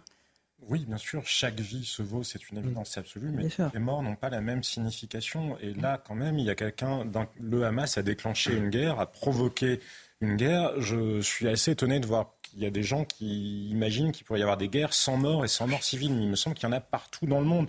Où étaient les mêmes députés de la France Insoumise en juillet dernier quand le Hamas tirait à balles réelles sur les manifestants palestiniens de Gaza qui protestaient contre... Euh, la domination du Hamas. Où sont-ils au Soudan ? neuf mille morts. L'ONU vient d'annoncer neuf mille morts dans des guerres de factions, entre factions euh, musulmanes, mm-hmm. pas que, mais notamment ces musulmans-là ne les intéressent pas. Les musulmans ne les intéressent que lorsqu'ils sont maltraités, entre guillemets, je mets des gros guillemets parce que c'est la représentation qu'ils en ont, par des juifs. Le droit d'Israël de se défendre, c'est aussi le droit de mener une guerre. Alors évidemment, dans le respect du droit international, évidemment, gardons les yeux ouverts sur ce qui s'est passé notamment, parce que c'est important de le rappeler aussi, les tortures qui ont eu lieu euh, de Palestiniens, de, de paysans palestiniens par des colons oui. israéliens. Mm-hmm. Mais la différence, c'est qu'en Israël, il y a des journaux qui sont allés mener l'enquête. La différence, c'est que les colons, le commandement de l'armée qui était présent sur place a été démis de ses fonctions. Qui peut sérieusement imaginer que quelqu'un à Gaza serait démis de ses fonctions parce qu'il est allé commettre des atrocités? Exactement. Au contraire, on a retrouvé les instructions disant « tuez-les ». Violez-les, découpez-les, tout ça a été écrit par le Hamas qui a en plus eu le, cyn- le cynisme ensuite de dire non, c'était pas nous, c'est des civils qui nous ont suivis. C'est des civils qui nous ont suivis, qui sont passés à travers les brèches. De... Il y a cette différence fondamentale. Bien sûr qu'Israël, comme n'importe quel autre État au monde, doit être soumis au respect du droit international. Bien sûr qu'Israël doit s'abstenir de commettre des crimes de guerre. Mais dans une guerre, il y a des morts. Enfin, je pense que depuis les débuts de l'histoire de l'humanité, ça n'a jamais été. C'est-à-dire aucun Israélien, l'armée israélienne n'a jamais attaqué une rêve partie. Là, on parle quand même de gens euh, qui sont en commando et qui sautent sur une, une rêve partie, sur des gamins en train de danser. Euh, les, les objectifs de, d'Israël sont des objectifs militaires. Les objectifs du Hamas étaient des objectifs civils, des gens faciles à tuer. C'est, c'est, c'est terrible. Louis de Raguenel et après... Moi, ce que je trouve assez euh, accablant aussi, c'est que L F I et ses cousins germains, même dans d'autres pays du monde, influencent considérablement les décisions politiques des chefs d'État. Vous voyez, par exemple, je pense que sans L F I et sans donc la crainte euh, de la guerre civile, la crainte euh, d'une explosion euh, en France, euh, Emmanuel Macron n'aurait pas dit ce qu'il a dit cet après-midi, en disant qu'il n'était euh, pas favorable à une opération terrestre. terrestre Mais et, et vous voyez bien, les choses euh, bougent. Euh, Benjamin Netanyahou, euh, on voit qu'il essaye quand même de, de... Il fait attention, il veille à ne pas être lâché par euh, la communauté internationale. Et, et donc, il tarde euh, l'offensive terrestre. Et on finit même par se poser la question, est-ce qu'elle aura bien lieu? Mais ce qui est assez étrange, c'est que euh, contre le Hamas, on a toutes ces pudeurs de gazelle, alors que contre Daesh, non mais pour moi c'est les, c'est les mêmes, hein, c'est les oui, cousins germains, contre Daesh, on n'avait aucun problème à dire qu'il faut euh, éradiquer Daesh. Nous, l'armée française, on a combattu euh, Daesh et on n'y est pas allé, avec de, dans la, on n'a pas fait dans la dentelle. Non mais quand on envoyait des missiles scalp euh, dans des maisons, euh, euh, c'est, la guerre, c'est, c'est, c'est, on essaie de la faire mmh. le plus proprement possible et surtout en gardant sa dignité et avec force et pas de haine, parce que c'est ça, l'honneur d'une armée, c'est, c'est vraiment de rester dans cet état d'esprit-là. Mais ensuite, la guerre, c'est immonde. Et ça restera toujours immonde. Et donc, le, tous ceux qui... Qui, qui, qui ont encore, qui, vous voyez le, le, le discours moi qui me qui me qui me gêne un peu, c'est ceux qui disent oui, alors il faut faire des frappes uniquement des frappes ciblées. Mais, mais quand vous avez des gens du Hamas, qui se, et les gens du Hamas qui se mettent dans des écoles et des hôpitaux, vous faites comment? En fait, les gens qui disent alors, ça sont des tartuffes, parce qu'en fait ils ne veulent pas prendre position. Or, en fait, la guerre, c'est soit vous soutenez une armée, alors après il y a une question d'intensité, soit vous dites je je lâche Israël, et au moins les choses sont claires. Et d'un, d'un mot, je vous laisse la parole tout de suite, Franck. Ouais. Pourquoi ne veulent-ils pas entendre non plus quand le Hamas lui-même revendique la stratégie des boucliers humains? Khalid Mashal, qui est l'un des membres fondateurs du bureau politique du Hamas, chef de la branche à l'étranger du Hamas, qui répond à la question, parce que pour le coup, d'une journaliste de, d'une chaîne euh, arabe, à l'Arabia, et qui lui dit « Mais quand même, les civils palestiniens, vous méprisez leur vie, et cetera » et qui répond « Il a fallu trente millions de morts pour libérer la Russie, donc nous sommes prêts à assumer les mêmes pertes. » Pourquoi les gens qui ici s'émeuvent du, dé- du sort des civils de palestiniens, mais ça, ce qui est évidemment parfaitement légitime, mais pourquoi n'entendent-ils pas que le Hamas est le premier à les exposer? Bien entendu, alors, mais il y a une responsabilité, j'aimerais qu'on parle de la responsabilité de ces politiques justement qui agitent. Moi, les filles, je joue souvent avec leur acronyme, hein, la France indigne leur va très bien. Aujourd'hui, non, c'est la France importatrice. importatrice du conflit chez nous. Et ils n'ont pas commencé que depuis le sept octobre. Ça fait des années qu'ils font ça, avec cette, ce, para, ce parabole, cette parabole, vous savez, entre euh, Gaza et les Israéliens. C'est un peu comme les jeunes des quartiers populaires et le blanc juif de la ville euh, qui est responsable, bien entendu, de leur État. Mais cette petite musique, elle existe depuis des années. On ne la dénonce pas. Donc j'aimerais qu'on appelle à la responsabilité de politiques qui ont des sièges à l'Assemblée nationale. Pourra-t-on, nous, en tant que citoyens français, supporter cela sans les condamner? Parce que si demain, ça pète là-bas et qu'on a évidemment un retour sur notre pays, est-ce qu'on pourra dire uniquement que c'est à cause des réseaux sociaux? Non. Parce qu'on donne un droit de tuer, un droit de terroriser. Et quand on est un peu responsable en politique, on ne se permet pas ce genre d'exaction. On, on donne un droit de tuer à qui, en fait, Franck Tapiero? Euh, aux gens euh, qui sont de Mais on va Hamas, dire clairement, qui soutiennent le Hamas? Les frères Kouachi, ils étaient français. Mohamed Merah, ils étaient français. Étaient-ils citoyens français? Non. mais ils avaient la nationalité française. Les futurs Kouachi Emera sont en train de se monter la tête avec... Enfin, regardez les réseaux sociaux, les vidéos de leurs exactions. Les nazis, au moins, avaient cette politesse de planquer leurs crimes. Mmh. Mais aujourd'hui, le, le Hamas, que fait-il ? Ils le mettent en avant, ils, ils en font la pub, ils, ils revendiquent, parce qu'ils savent que ça, ça va gangréner les cerveaux, malheureusement un peu entamés par des irresponsables, comme la France indigne, et faire d'eux, pas seulement des bombes à retardement, mais des terroristes à retardement. Donc il faudra se regarder dans les yeux et voir où sont les responsabilités. Mmh. Mais pour moi, aujourd'hui, en France, l'ennemi, c'est la France indigne. Et la vérité, c'est que finalement, cette Céline histoire Pina. Nous amène à nous dire que si on avait su pour les champs à Gaza, il est probable que ça n'aurait rien changé. Parce que là, on sait, ça ne change rien, on Bien sait, euh, et le nombre d'actes antisémites explose. On sait, et vous avez des gens pour nier et pour soutenir le Hamas. Donc euh, moi, en fait, c'est... C'est ma vision du monde qui s'est effondrée le sept octobre parce que je croyais vraiment que si on avait dénoncé la Shoah, elle, elle, elle aurait peut-être arrêté. Je pense qu'il y aura un avant et un après. Moi, je suis persuadée qu'il y a un avant et un après sept octobre à long terme. Les Occidentaux, on croit toujours que les autres pensent comme nous.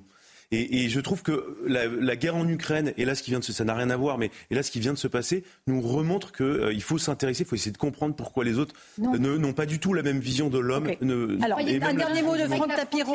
Je voulais aussi vous montrer et vous faire parler de la une de l'Humanité, ah oui. du journal ah oui. qui a mis en, en, en, ouais, en tête d'affiche euh, Meyer Habib, Yael Braun-Pivet, Manuel Valls, oui. Jordan Bardella, voilà. dans une mise en scène assez sordide, très, façon Troisième Reich, hein, pour être très clair. Euh, et en, en disant, voilà, les inconditionnels de Netanyahou. Ben voilà, on désigne, encore une fois, les collabos de Netanyahou.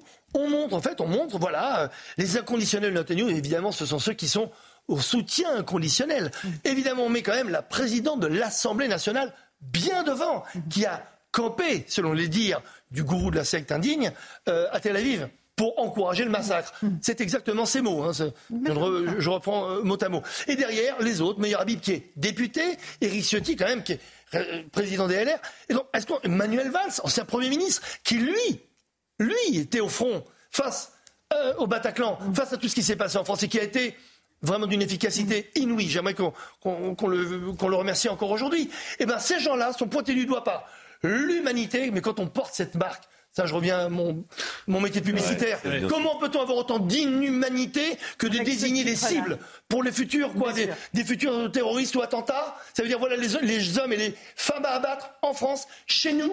Mm. Mais quelle honte ! Ouais. Non, mais Allez, un qui, dernier mot, Eric. Ouais, ce qui est très troublant, c'est que l'extrême droite et l'extrême gauche ont interverti leur rôle. Exactement. Pour des gens de ma génération, c'est très très troublant. Mm. Et là, franchement, l'Humanité, cette une, ça fait plus penser à Rivarol, oui. journal d'extrême droite négationniste antisémite, qu'à un journal qui a célébré qui... Jean-Luc Mélenchon. Et qui a soutenu qui a Jean-Luc, Mélenchon. Jean-Luc Mélenchon, qui voilà. reconnaît Jean-Luc Mélenchon comme euh, en fait un frère euh, idéologique et une certaine cohérence. Mais pour euh, quelqu'un euh, voilà, qui a... suivi la politique française ces dizaines de dernières années, cette interversion des, des rôles est très troublante. Et quelle hypocrisie ce P C qui dit qu'il rompt avec Jean-Luc Mélenchon et qui fait pire que L F I avec cette une. Bon. Allez, c'est, c'est du en même temps, mais à l'extrême gauche. Le mot de la fin, merci beaucoup. Franck Tapiero, Jean-Sébastien Ferjou, Céline Pina, Louis de Raguenel et Éric Naulleau. Dans un instant, sur Europe un, c'est Lionel Gougelot pour l'information et sur CNews, Christine Kelly et ses débatteurs pour Face à l'info. Bonne soirée à vous sur nos deux antennes. À demain.